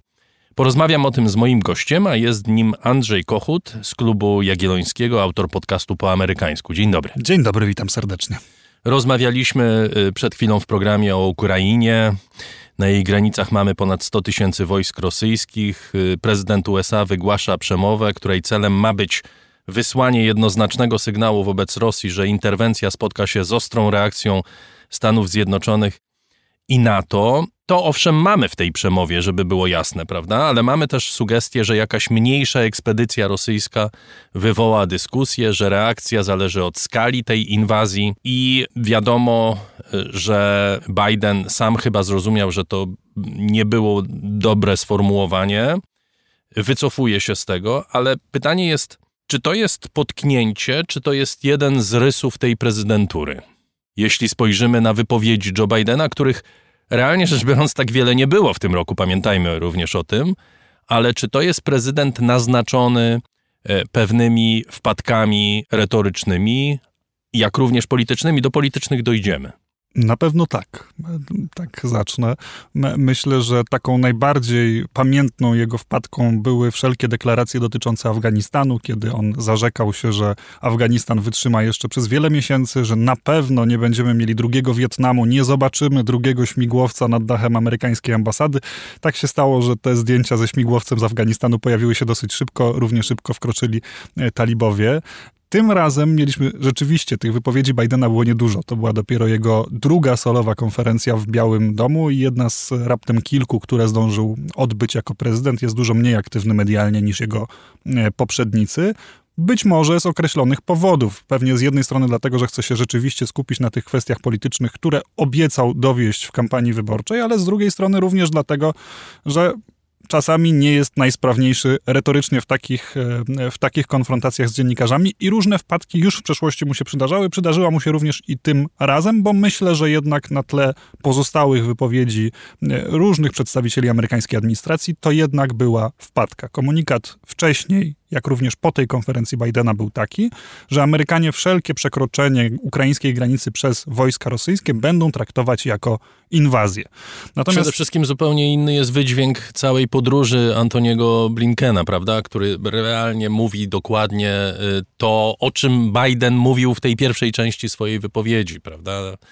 Ja się nie jakoś złośliwie y, przyczepiam do słów, y, tylko mam takie wrażenie, że my e, oczywiście koncentrujemy się z wiadomych powodów na polityce zagranicznej Stanów Zjednoczonych, na roli tego państwa w ostatnich latach czy w ostatnim roku, kiedy patrzymy o, na prezydenturę Bidena, ale oczywiście dla Amerykanów to nie jest najważniejsza rzecz, prawda? On zaczynał z ogromną skalą obietnic, prawda? To było oczekiwanie, że rzeczywiście Ameryka stanie się nagle innym krajem, kiedy Joe Biden obejmie stery. Tymczasem, koncentrując się na samych sprawach gospodarczych, ten wielki jego program Build Back Better napotkał poważny opór w kongresie, podobnie jak niektóre elementy walki jego z pandemią. On w czasie jednej z tych dwóch ostatnich konferencji mówił, że nie przedobrzyliśmy z obietnicami, ale tak Y, być może to jest problemem, że przedobrzył, że te oczekiwania, tak samo zresztą jak w przypadku Obamy, były takie, że w zasadzie nikt nie był w stanie im sprostać. A dodajmy jeszcze, że to, że Biden składał rozmaite obietnice, było tylko częścią tych e, budowania tych oczekiwań, które Amerykanie mieli wobec niego, bo drugą częścią był sam fakt, że zmienia na stanowisku prezydenta Donalda Trumpa i dla wielu wyborców demokratów samo to było sygnałem, że wraz z Trumpem odejdą te wszystkie kłopoty i teraz Normalność będzie tylko lepiej. Tak, że normalność wróci. Biden twierdzi, że nie obiecał zbyt wiele, natomiast te reformy, które obiecał, były rzeczywiście na ogromną skalę. I teraz rozważając to, czy mu się udało, czy mu się nie udało, można oczywiście szukać rozmaitych usprawiedliwień, dlaczego poszło tak, a nie inaczej. To jest bardzo trudny rok w historii Stanów Zjednoczonych, jak również i poprzedni był. To jest wiele kryzysów, których Biden, którym Biden nie zawinił. One się pojawiły i on musi się dzisiaj z nimi mierzyć. Ale jest to polityk, który obiecywał, że właśnie jest e, prezydentem na trudne czasy, prezydentem czy politykiem, który od kilku dekad jest w amerykańskiej polityce, jest zdolny tym wyzwaniom sprostać. I tego trochę dzisiaj nie widzimy, bo z tych trzech wielkich reform, które Biden zaproponował, tych trzech pakietów, tych trzech ogromnych e, programów obliczonych na biliony dolarów, udało mu się zrealizować te łatwiejsze. Po pierwsze, pakiet walki z pandemią, i tutaj to nie jest nic specjalnie dziwnego. Republikanie również widzieli potrzebę wsparcia gospodarki po lockdownach i również za czasów Donalda Trumpa głosowali za tego rodzaju pakietami. Oczywiście, kiedy doszli do władzy, demokraci trochę przesunęły się akcenty, republikanie bardziej akcentowali interesy biznesu, demokraci więcej miejsca poświęcili sprawiedliwości społecznej, ale to był instrument podobnego rodzaju jak tego, te, które używał Donald Trump. I druga, drugi pakiet reform, który się udał, to są oczywiście reformy infrastrukturalne, czy wydatki na amerykańską infrastrukturę szeroko rozumianą. I tutaj również to też nie było aż takie trudne. To znaczy, i Donald Trump wiedział, że amerykańska infrastruktura potrzebuje dodatkowych środków, i republikanie od dawna mówili, że na tą infrastrukturę środki trzeba przeznaczyć. To, że to się Bidenowi udało, również nie jest aż takie dziwne. Natomiast ten trzeci komponent bardzo duży, jeżeli chodzi o ten początkowy, e, początkową wartość. E, Build Back Better Plan, czyli ta koncepcja reform społecznych, ale tam jest też komponent ekologiczny, więcej rzeczy skupionych w tym programie to jest ten element, który z góry było wiadomo, zostanie przez republikanów w Senacie zablokowany. Demokraci znaleźli sposób, w jaki można ominąć tą niezgodę republikanów, i okazało się, że w momencie, kiedy ten sposób znaleźli, problem pojawił się wewnątrz ich własnego obozu, i tego Biden nie był w stanie rozwiązać. Co jednak kładzie się cieniem na tej jego prezydenturze, ponieważ on z Senatu wyszedł. Wyszedł jako ten polityk, który potrafi, tak przynajmniej twierdził, i tak mogła potwierdzać jego wcześniejsza kariera, potrafi szukać tych wewnętrznych kompromisów. A czy problemem była treść tego planu, czy problemem był sposób jego podania? Specjalnie o to pytam, bo to był wielki, ogromny pakiet, który miał kosztować jakieś nieprawdopodobne pieniądze i realnie rzecz biorąc oni się do samego końca upierali, żeby to głosować jako jeden wielki pakiet, prawda? Podczas gdy niektóre reformy prawdopodobnie, gdyby były wyciągnięte z tego pakietu, mogłyby zostać wprowadzone w życie. Czy tutaj nie popełniony został po prostu pewien błąd polityczny i to błąd tej prezydentury? Tutaj już byłby to błąd tej prezydentury. To już mi trochę trudniej negatywnie ocenić, ponieważ z jednej strony Pewnie tak. I to zresztą demokraci rozważają w tej chwili. Gdyby podzielić ten pakiet reform na mniejsze kawałki, to te mniejsze kawałki być może udałoby się uchwalić. Tylko demokraci wiedzą, że czas im nie sprzyja. Oni tak naprawdę mają jeszcze kilka miesięcy, kiedy będą mogli coś e, w miarę łatwo uchwalić, a później przyjdą midterm elections jesienią tego roku, kiedy, jest to przynajmniej teraz bardzo prawdopodobne, stracą większość może w Senacie, a może i w Izbie Reprezentantów i nie będą mieli już tak łatwej ścieżki legislacyjnej. W związku z czym wiedzieli, że jeżeli tak duże reformy chcą przeprowadzić. Jeżeli ta prezydentura, którą wcześniej Biden obliczał na jedną kadencję, teraz przebąkuje o tym, że jednak w 2024 wystartuje, e, miałaby być właśnie e, symbolem tej prezydentury, miałyby być te wszystkie reformy, to trzeba je przeprowadzić jak najszybciej, być może właśnie przeprowadzić pakietowo. I to jest zrozumiałe. Natomiast zastanawiające jest to, że nie potrafią demokraci znaleźć wspólnego języka wewnątrz własnego obozu. Tutaj widzę e, cień na tej prezydenturze. Bo jest bunt wobec Y, Bidena i to bunt, którego twarzą jest y, postać z zachodniej Virginii, stanu, gdzie prezydent Trump cieszy się do tej pory y, sporym powodzeniem. Proszę opowiedzieć bliżej, o co tu chodzi. Chodzi o postać Joe Mancina, senatora z zachodniej Virginii. To jest w ogóle postać bardzo dziwna w partii demokratycznej, która w tej chwili skręca wyraźnie w lewo. Manchin taki nie jest, no ale on w jakiś sposób te głosy zgromadził w zachodniej Virginii. On jest po prostu bardzo popularny, lokalnie powiązany z lokalnymi biznesami wydobywczymi, bo przecież Virginia Zachodnia stoi chociażby węglem. No i w związku z tym bardzo trudnym przeciwnikiem w, w rozgrywkach wewnętrznych wewnątrz partii demokratycznej, bo lobbującym chociażby za interesami branży wydobywczej. Żeby zrozumieć, o co chodzi z Manchinem, jeszcze tylko słowo komentarza, trzeba zrozumieć, jaki jest w tej chwili układ w amerykańskim Senacie. Demokraci tak naprawdę mają bardzo chwiejną większość, bo senatorów jest dokładnie po 50, 50 demokratów i 50 republikanów. W głosowaniach, gdzie dochodzi do remisu, decydujący głos należy do wiceprezydenta, czyli do Kamali Harris. Ale to oznacza, że demokraci muszą mieć wszystkich swoich senatorów na pokładzie, co się nie udaje ze względu na Joe Mancina, czy chociażby na panią senator z Arizony e, Kristen Sinema. I w tej sytuacji też dosyć istotne jest to, też warto pamiętać o tym, że republikanie wbrew temu, co można by było przypuszczać, są silni i zwarci. Tam takich odchyłów nie ma, mimo że nie wszyscy przecież, jak pamiętamy, e, wspierali Donalda Trumpa i niektórzy byli e, mocno przeciwni jemu. W tej chwili ta pięćdziesiątka trzyma się razem i dlatego między innymi y, Biden przegrywa głosowania. Jak spojrzeć na gospodarkę Stanów Zjednoczonych, to nie był zły rok dla Stanów, prawda? Z jednej strony nie, bo miejsc pracy przybywało, Biden zresztą bardzo się tym chwali. To oczywiście jest proces, który zaczął się już po otwarciu gospodarki, po tym pierwszym lockdownie i od tamtego czasu trwa. 3,5% bezrobocia to jest bardzo mało. To jest znakomity wynik. To jest wynik, jakiego nikt się jeszcze niedawno nie spodziewał, bo przypomnijmy, że po tym pierwszym lockdownie te bezrobocie oficjalnie sięgnęło kilkunastu procent, a nieoficjalnie mówi się nawet o tym, że dwudziestu kilku procent, czyli było największe od czasu wielkiego kryzysu lat 30. XX wieku. Jest to zasługa Bidena? W pewnym stopniu na pewno, natomiast myślę, że jednak nie przeceniałbym tutaj zasług administracji, chyba że rozumiemy te zasługi administracji szerzej, to znaczy Biden e, jednak wprowadził ten pakiet stymulujący dla amerykańskiej gospodarki, który pomógł wprowadzić ją na właściwy tor wraz z tymi pakietami uchwalanymi wcześniej przez e, administrację Donalda Trumpa. I dzięki temu mamy dzisiaj taką, takie odbicie amerykańskiego rynku pracy, jak również odbicie konsumpcji amerykańskiego społeczeństwa, co z kolei już generuje pewne niepokojące sygnały gospodarcze, bo tym, o czym Amerykanie rozmawiają pod koniec, e, rozmawiali pod koniec 2021 roku, był temat, o którym rozmawiali również Polacy, czyli inflacja. No tak, ale to jest, można powiedzieć, że wszystkie e, kraje Zachodu są obarczone e, tym problemem, zresztą cała gospodarka światowa jest obarczona tym problemem. Odpowiedź na pandemię z jednej strony zdecydowana, zwłaszcza w tym zakresie finansowym, wsparcia przedsiębiorstw i tak dalej, z drugiej uniki.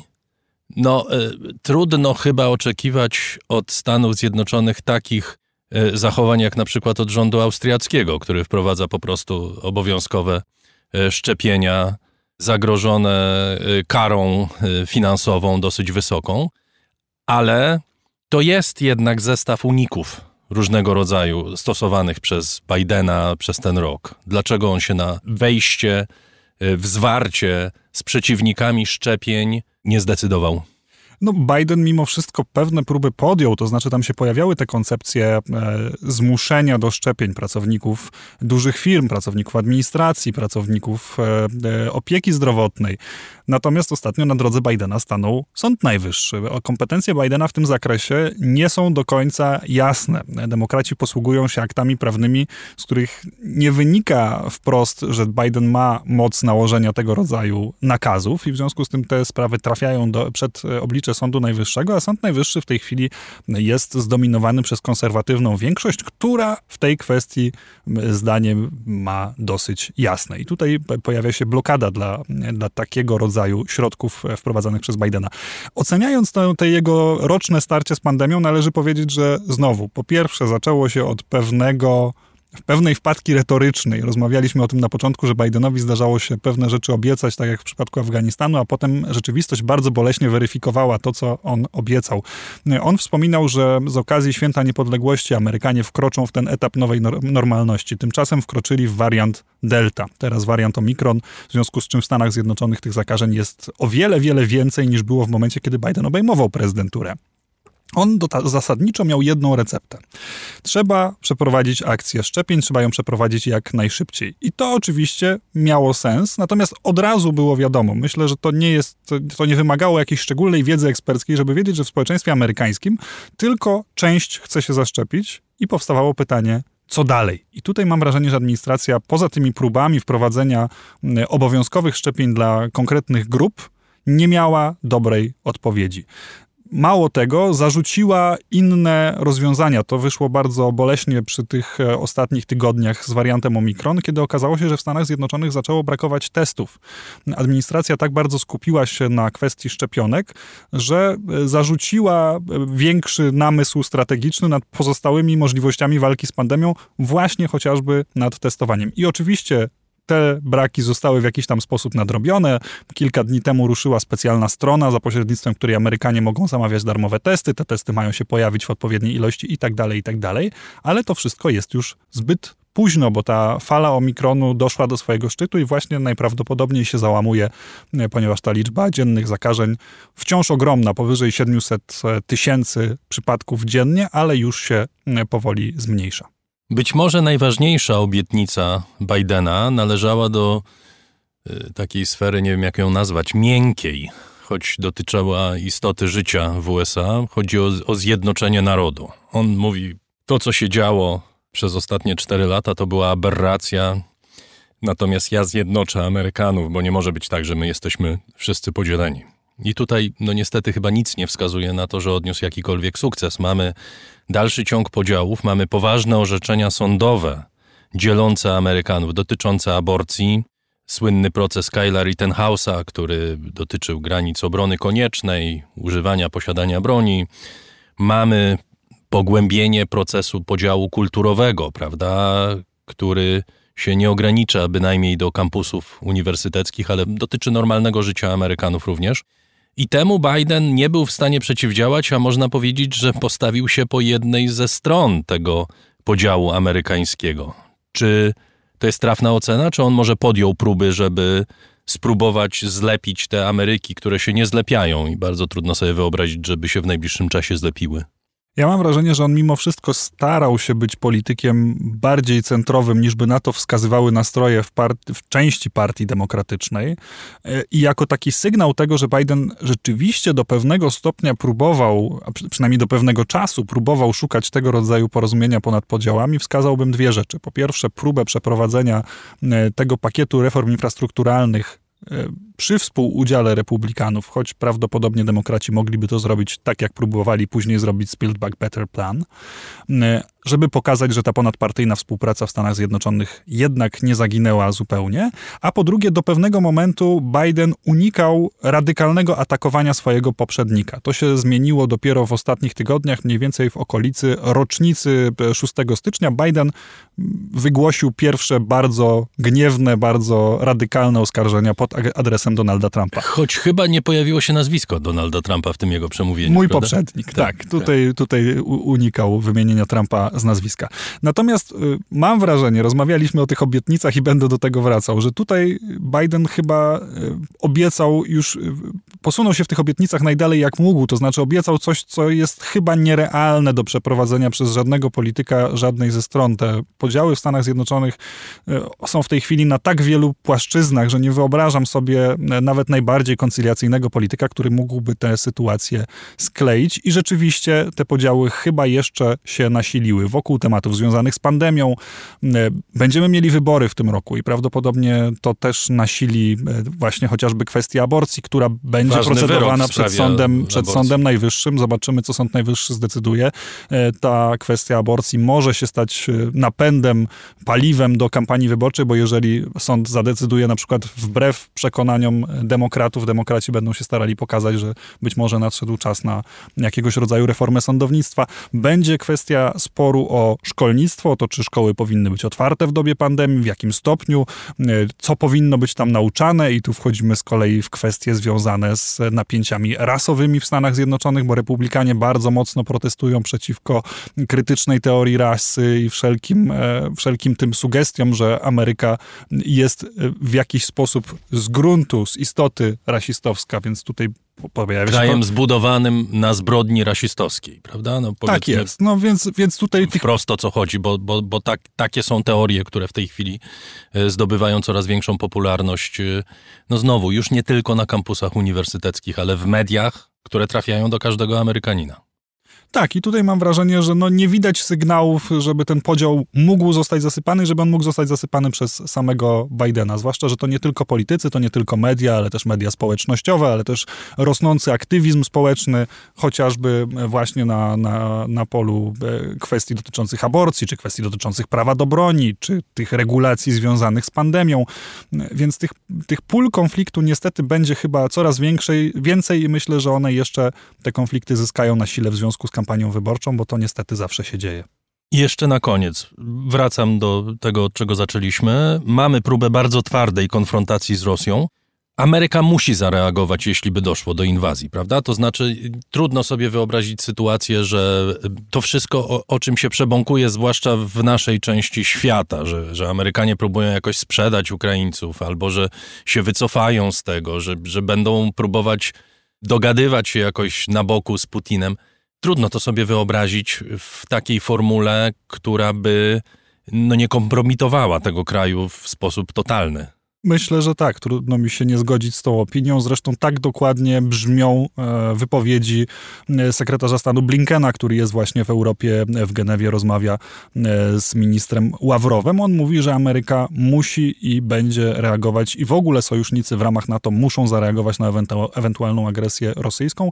Tutaj nie ma wyboru i to się, mam wrażenie, musi wydarzyć. To znaczy, mieliśmy ten sygnał parę tygodni temu o tym, że Amerykanie rzekomo rozważają jakiegoś rodzaju koncesję na rzecz Rosji. To zostało bardzo szybko zdemontowane na, na różnych szczeblach i ambasady w Warszawie i w, przez sam Biały Dom. I później mieliśmy ten cykl spotkań y, USA, Rosja, NATO, Rosja, OBWE, Rosja, który tylko to potwierdził. To znaczy, tam żadnej woli do tego rodzaju zgniłych kompromisów ze strony Zachodu, ze strony Stanów Zjednoczonych nie było widać. Bardzo dziękuję. Andrzej Kochut z Klubu Jagiellońskiego, autor podcastu po amerykańsku, był gościem raportu o stanie świata. Dziękuję bardzo. Teraz czas na spotkanie, które określamy w tym programie kryptonimem 3R.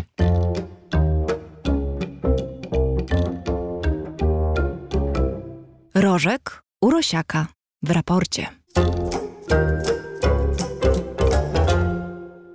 Tomasz Rożek jest z nami, gospodarz kanału Nauka to Lubię. Witam cię serdecznie.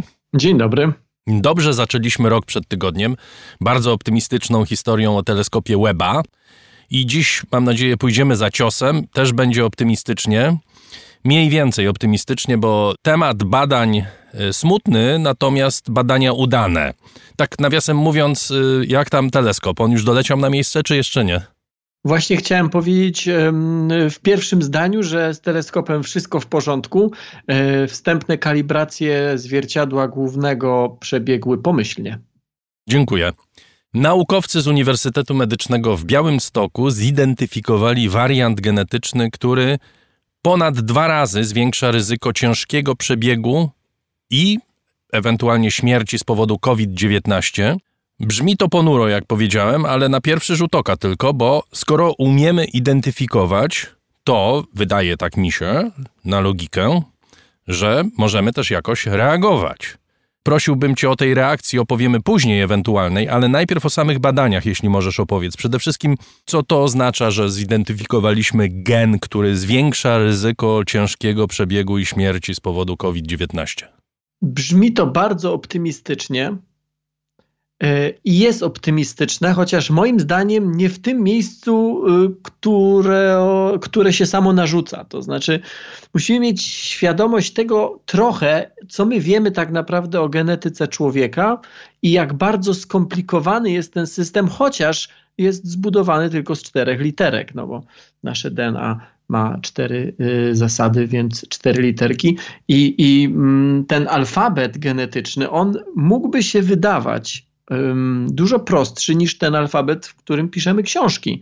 W rzeczywistości jest inaczej, bo to jest trochę taka sytuacja, w której mamy um, świadomość, patrząc na jakiś gigantyczny opis jakiejś historii, powiedzmy w, w, w, języku, nie wiem, może nie w języku, ale, ale w systemie hieroglifów, rozróżniamy poszczególne e, znaczki ale nie potrafimy czytać całych słów, nie mówiąc już o zdaniach.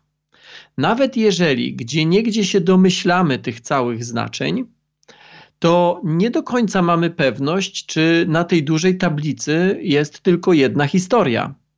Z całą pewnością nie jest ona też zapisana tak jak y, pisze się książki u nas od lewej strony do prawej, od pierwszej strony do ostatniej, bo początek może być gdzieś w środku, ona może być poprzetykana jakimiś kawałkami historii, w ogóle jakichś archaicznych, które już dzisiaj być może nie mają większego znaczenia, a być może przeciwnie, może mają kluczowe znaczenie, ale my jeszcze żeśmy tego, tego nie rozpoznali.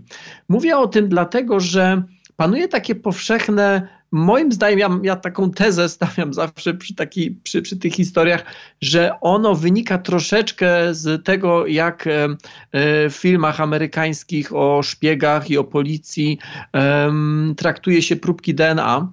Więc panuje takie przekonanie, że genetyka jest w stanie w całości opisać to, kim jest człowiek i jaki jest człowiek. Natomiast to jest przekonanie błędne, bo my wiemy o tym, że mm, że to, co jest w DNA, to jest to, z czym startujemy. Natomiast potem jest cała masa różnych czynników, które w DNA nie są zapisane. No nie wiem, na przykład w DNA nie jest zapisane to, e, jak się odżywiamy. A przecież to ma kluczowe znaczenie. Ani w jakiej rodzinie wychowujemy się? Czy na przykład jesteśmy z domu dziecka, czy jesteśmy z rodziny milionerów? Ale nie jest też zapisane na przykład, czy myjemy zęby, czy siedzimy prosto przy stole, e, czy żyjemy aktywnie. E, tam nie jest zapisane to, czy palimy, czy nadużywamy alkoholu, chociaż mogą być fragmenty i z całą pewnością są takie fragmenty, które wskazują na większą podatność na uzależnianie się, ale to wcale nie musi, to żadną miarą nie znaczy, że ktoś, kto ma taki, mm, taki wariant, powiedzmy, genów, że on z całą pewnością będzie alkoholikiem albo z całą pewnością będzie nałogowo palił papierosy. Te wszystkie rzeczy, o których wspomniałem dosłownie zaledwie kilka, można by tą listę mocno wydłużać, one z całą pewnością mają wpływ na nasze zdrowie, niektóre nawet na nasz wygląd, ale one nie są zapisane w DNA. Dziękujemy Tomku za to słowo wstępne i teraz, jeśli możesz, jak to się ma do tych badań, które przeprowadzili y, naukowcy z Białego Stoku? Zresztą sam powiedziałeś y, we wstępie, że odkryli, zidentyfikowali wariant genetyczny, który ponad dwukrotnie zwiększa ryzyko ciężkiego przebiegu na COVID i śmierci. E, I to brzmi dobrze. Z szacunków e, wynika, że ten konkretny wariant genetyczny e, może mieć okolicach około 14% Polaków, E, co jest e, też dosyć ciekawe, bo patrząc tak średnio na Europejczyków, e, to w Europie ten wariant występuje u 8%, a patrząc jeszcze gdzieś tam dalej w Azji Południowej u prawie 30% osób, ale już w Azji Wschodniej, na przykład też w Chinach, to są jakieś pojedyncze promile. Także to jest, to jest troszeczkę wątek obok, bardzo, bardzo ciekawy, ale może. Ale, ale ciekawy, nie... bo to mm, znowu z tymi wszystkimi zastrzeżeniami, o których w wspomniałeś na początku, że geny nie świadczą o nas. To znaczy świadczą w jakimś niewielkim stopniu. W jakimś My nie stopniu. wiemy, chyba nie, nie jesteśmy w stanie ocenić, czy to jest jedna trzecia, jedna druga, jedna szósta, jedna ósma. Nie. To zależy od cechy, bo są takie cechy, które są zapisane wprost w genach i w momencie, jak ktoś ma taki wariant, to nie ma absolutnie żadnej możliwości, żeby tej cechy nie miał. Niestety, niektóre choroby są tak kodowane, ale jest też mnóstwo cech, które są zapisane w wielu różnych miejscach. Czasami te różne miejsca się wzmacniają bądź osłabiają i nie ma pewności, mając nawet pełną świadomość, jaki jest kod genetyczny danego człowieka, nie ma pewności, że ktoś zachoruje albo albo ktoś będzie miał taką cechę, jest tylko kwestia prawdopodobieństwa, że może ją mieć, ale to prawdopodobieństwo może być wzmacniane bądź osłabiane na przykład przez styl życia. Mhm. To, co odkryli naukowcy, to no właśnie, w tym pierwszym komunikacie ponad dwukrotnie zwiększone ryzyko ciężkiego przebiegu COVID. Ale jak się zajrzy gdzieś tam głębiej e, w wyniki tych badań, to piszą oni, czy mówią oni, że ta, ta warstwa genetyczna jest dopiero e, jak gdyby na czwartym miejscu, jeżeli chodzi o to, jak przechodzimy COVID. Na pierwszym miejscu jest wiek. Co to oznacza? Niezależnie od tego, jaki wariant genetyczny mamy, im jesteśmy starsi, tym większe jest ryzyko, że COVID przejdziemy w sposób trudny, albo tym większe jest ryzyko, że z powodu e, koronawirusa umrzemy. Czyli młody człowiek, który posiada ten gen, o którym mowa, może przejść bezboleśnie COVID, a starszy człowiek, który nie ma tego genu, może na COVID umrzeć. Dokładnie tak. To jest na pierwszym miejscu. Na drugim miejscu, ja to wymieniam pierwsze, drugie, trzecie, zgodnie z tym, jak zbadali to naukowcy z Białego Stoku i zgodnie z tym, jak te prawdopodobieństwa się nakładają, czy rosną, czy się wygaszają. Na drugim miejscu, czy na tej liście czynników wpływających na sposób, w jaki przechodzimy koronawirusa, jest otyłość i nadwaga. Naukowcy jasno mówią, i to nie jest jakaś nowość, mówią to w zasadzie od samego początku pandemii, że mm, w zasadzie każdy nadmiarowy kilogram sprawia, że ryzyko ciężkiego przebiegu COVID wzrasta.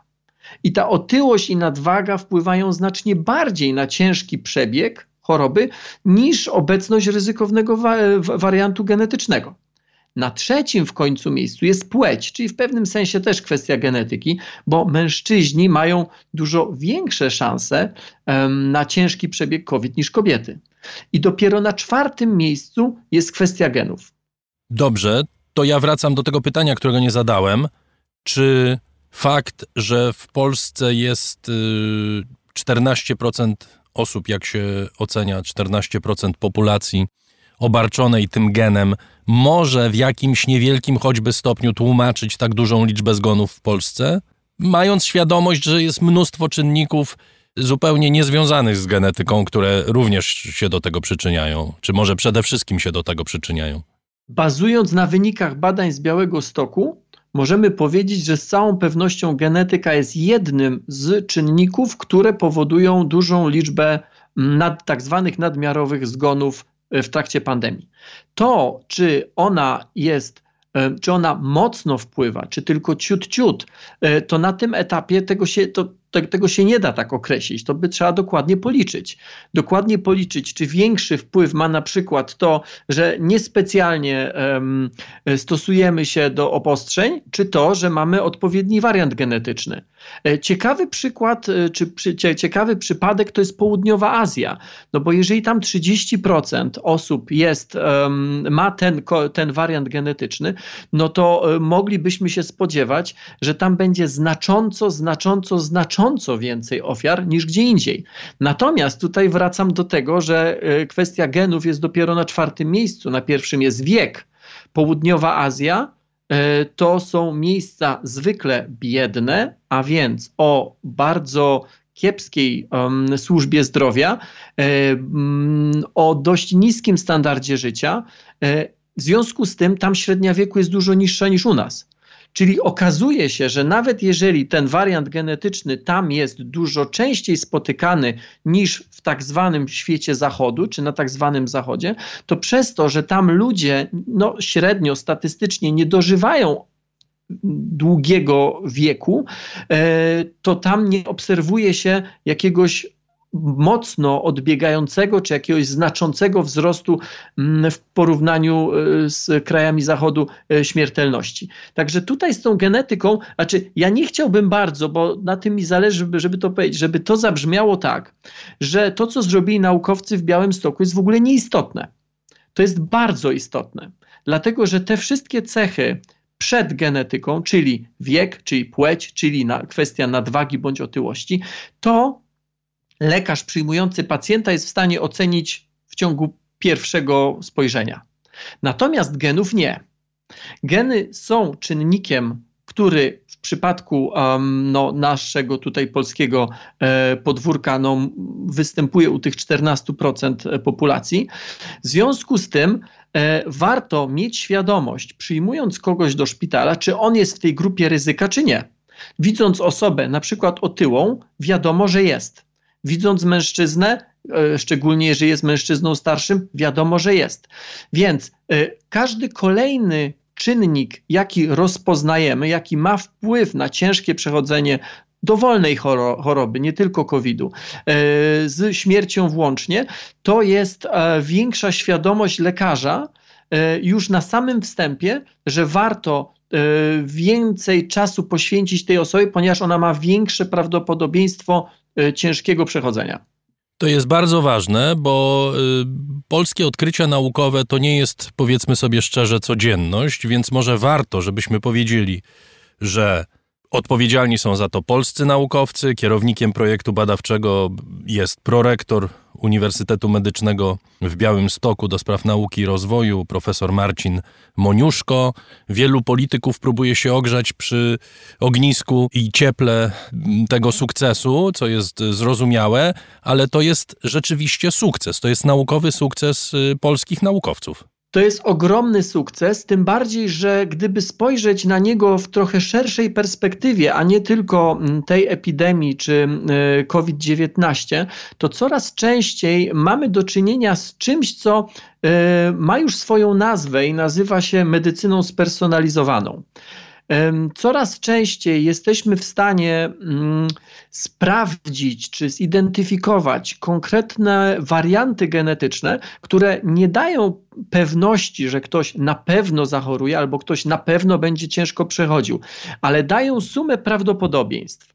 Jeżeli teraz jesteśmy w stanie przynajmniej te główne ryzyka nazwać, określić i wyliczyć, może się okazać, że za czas jakiś osoba, e, dwie osoby przychodzące z tą samą chorobą będą zupełnie inaczej leczone. Dlatego, że może się okazać, że one mają zupełnie inne ryzyka, albo że te ryzyka one ich um, zdrowia bądź śmierci, one pojawiają się w innych miejscach. To jest jeszcze przyszłość, natomiast to jest przyszłość kierunku, której idziemy. E, spersonalizowana terapia nie pod chorobę, tylko pod osobę, która ma jakąś konkretną chorobę. I to jest ten krok, i, i to jest bardzo skomplikowane, bo ja takiej analogii użyłem o hieroglifach. No, my mamy kilkadziesiąt tysięcy genów. Ilość możliwości jest wręcz nieograniczona, jest niesamowita, jest tak duża, że w zasadzie jest niemożliwe, żeby na jednej planecie były dwie osoby o takim samym, o takich samych wariantach genetycznych. Nawet bliźniaki jednojajowe nie mają czegoś takiego. Więc e, tutaj tych możliwości jest bardzo dużo i naukowcy, którzy mm, to badają, no przypominają właśnie takich detektywów, którzy znaczek po znaczku próbują to zrozumieć. Profesor Moniuszko, mm, o którym wspomniałeś, który no, był liderem tego projektu, na konferencji prasowej powiedział takie zdanie, że mm, tak naprawdę to jest no, spośród tych wszystkich inicjatyw, które na świecie dzieją się, próbujących połączyć COVID-19 jakoś z genetyką, e, to właśnie w Białym Stoku, to właśnie w Polsce no, to, to połączenie takiego dokładnego opisu klinicznego ze zbadaniem wszystkich kilkudziesięciu tysięcy genów u pacjentów e, z chorobami na różnym stopniu, na różnym etapie, że to, że to tutaj zadziałało najlepiej, że to tutaj było najdokładniejsze. W sumie naukowcy przebadali półtora tysiąca osób w różnych miejscach w Polsce, głównie na, na ojomach, zbadali ich geny, wszystkie geny, a nie tylko i wyłącznie jakieś wybrane. I to jest bardzo, bardzo ważne. Natomiast ja bym nie robił takiego skrótu, um, który, albo nie stawiałbym takiego znaku równości. Niestety on się pojawił w wielu wypowiedziach, głównie polityków, że oto znaleźliśmy sposób na to, żeby teraz sobie poradzić z pandemią. To tak niestety nie działa nie działa i nie będzie działało z tych powodów, o których dzisiaj mówiłeś, co nie zmienia faktu, że będziemy mieli testy gotowe jeszcze w tym roku, identyfikujące ten wariant genetyczny, prawda? Czyli tak. znowu w tej skali, o której mówiłeś, będziemy bliżej określenia tego, czy dany pacjent ma szansę na przejście COVID-u y, w sposób y, bardziej umiarkowany czy bardziej poważny. Y, tak, ma szansę, liczenie prawdopodobieństw. No właśnie, trzeba pamiętać, że to za każdym razem jest liczenie prawdopodobieństwa, a nie pewności, więc to nie jest tak, że, że ktoś y, duszący się przychodzi, przyjdzie do szpitala, ktoś zrobi test, stwierdzi, że nie ma tego wariantu i w związku z tym stwierdzi, ty będziesz zdrowy, tobie się nic nie stanie, wypuszczamy cię do domu. To tak nie działa, to jest bardziej złożone. Rzeczywiście minister e, zdrowia wspominał na konferencji prasowej, na której prezydent prezentowane były wyniki tego projektu badawczego, że do połowy roku takie szybkie testy genetyczne e, powinny się pojawić. E, nie wiem, czy traktować to jako zapowiedź polityczną, czy e, zapowiedź naukowca, więc powiedzmy, że jak się pojawią, no to naukowcy dostaną do ręki kolejny, kolejne narzędzie Pamiętając o tym jednak, że dużo większy wpływ na to, jak przechodzimy COVID, ma chociażby kwestia naszego stanu fizycznego, aktywności fizycznej, kwestia nadwagi czy, czy, um, czy otyłości. Więc e, tutaj musimy jakby cały czas o tym pamiętać, że to nie jest sytuacja zero-jedynkowa, to nie jest coś, co totalnie wywróci stolik i totalnie zmieni sytuację, z którą mamy. To jest niestety, niestety bardziej złożone. Wiesz co, tak zauważyłem, że w zasadzie z tych czterech czynników to tylko na jeden mamy wpływ. Bo ani na wiek nie mamy specjalnie wpływu, ani na swoją płeć nie mamy wpływu, ani na geny, które nam zostały wydane przez opatrzność, też nie mamy wpływu. Mamy tylko wpływ na to, i to też w niewielkim zakresie, albo może nie, na pewno nie w stuprocentowym zakresie, czy jesteśmy otyli, czy mamy nadwagę, czy też nie?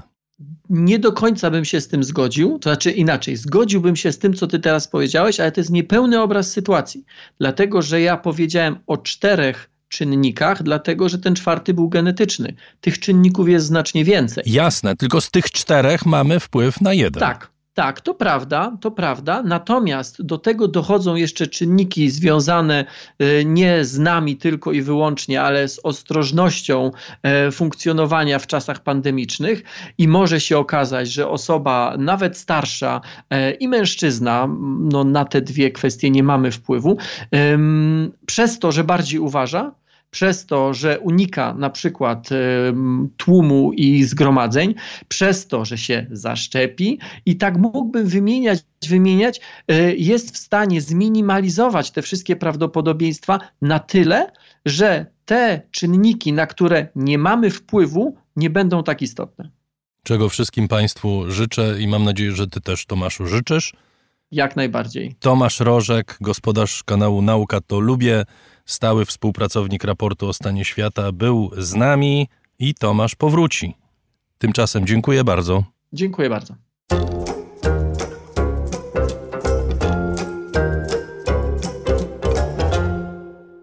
I to już prawie wszystko w tym wydaniu raportu o stanie świata. Jeszcze raz serdecznie dziękuję wszystkim patronom raportu.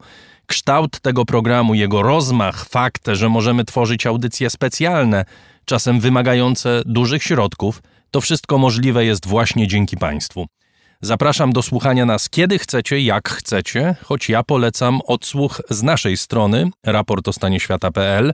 Jakość techniczna na niej najlepsza z dostępnych, jak również znajdziecie Państwo tam różne udogodnienia, takie jak na przykład katalogi tematyczne audycji, wyszukiwarkę, trochę informacji o nas i o naszych gościach, ludziach raportu. Chris Wawrzak, Adrian Bąk, Dariusz Rosiak, dziękujemy Państwu, a na koniec jeszcze Okean Elzy. Що ж це я, що ж це я не зумів Зупинитися вчасно, все ясно, зі мною тепер і назавжди. Пізно не йти, не йти від мене. Рап-рап-пародивандай Я налию собі, я налию тобі вина, хочеш із медом. Хто ти є, ти взяла моє життя і не віддала, хто ти є, ти випила мою кров. І п'яною впала, твої очі кличуть, хочуть мене, ведуть за собою. хто ти є,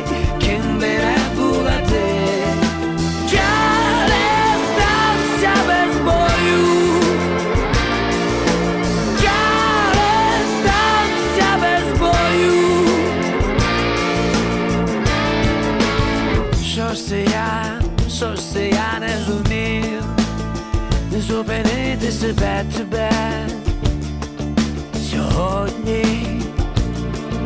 Сьогодні такує без тебе, сумую, сумую без тебе, накинь щось на себе. Рам рам пароди бам бай Я налию собі, я налию тобі вина, а хочеш із медом.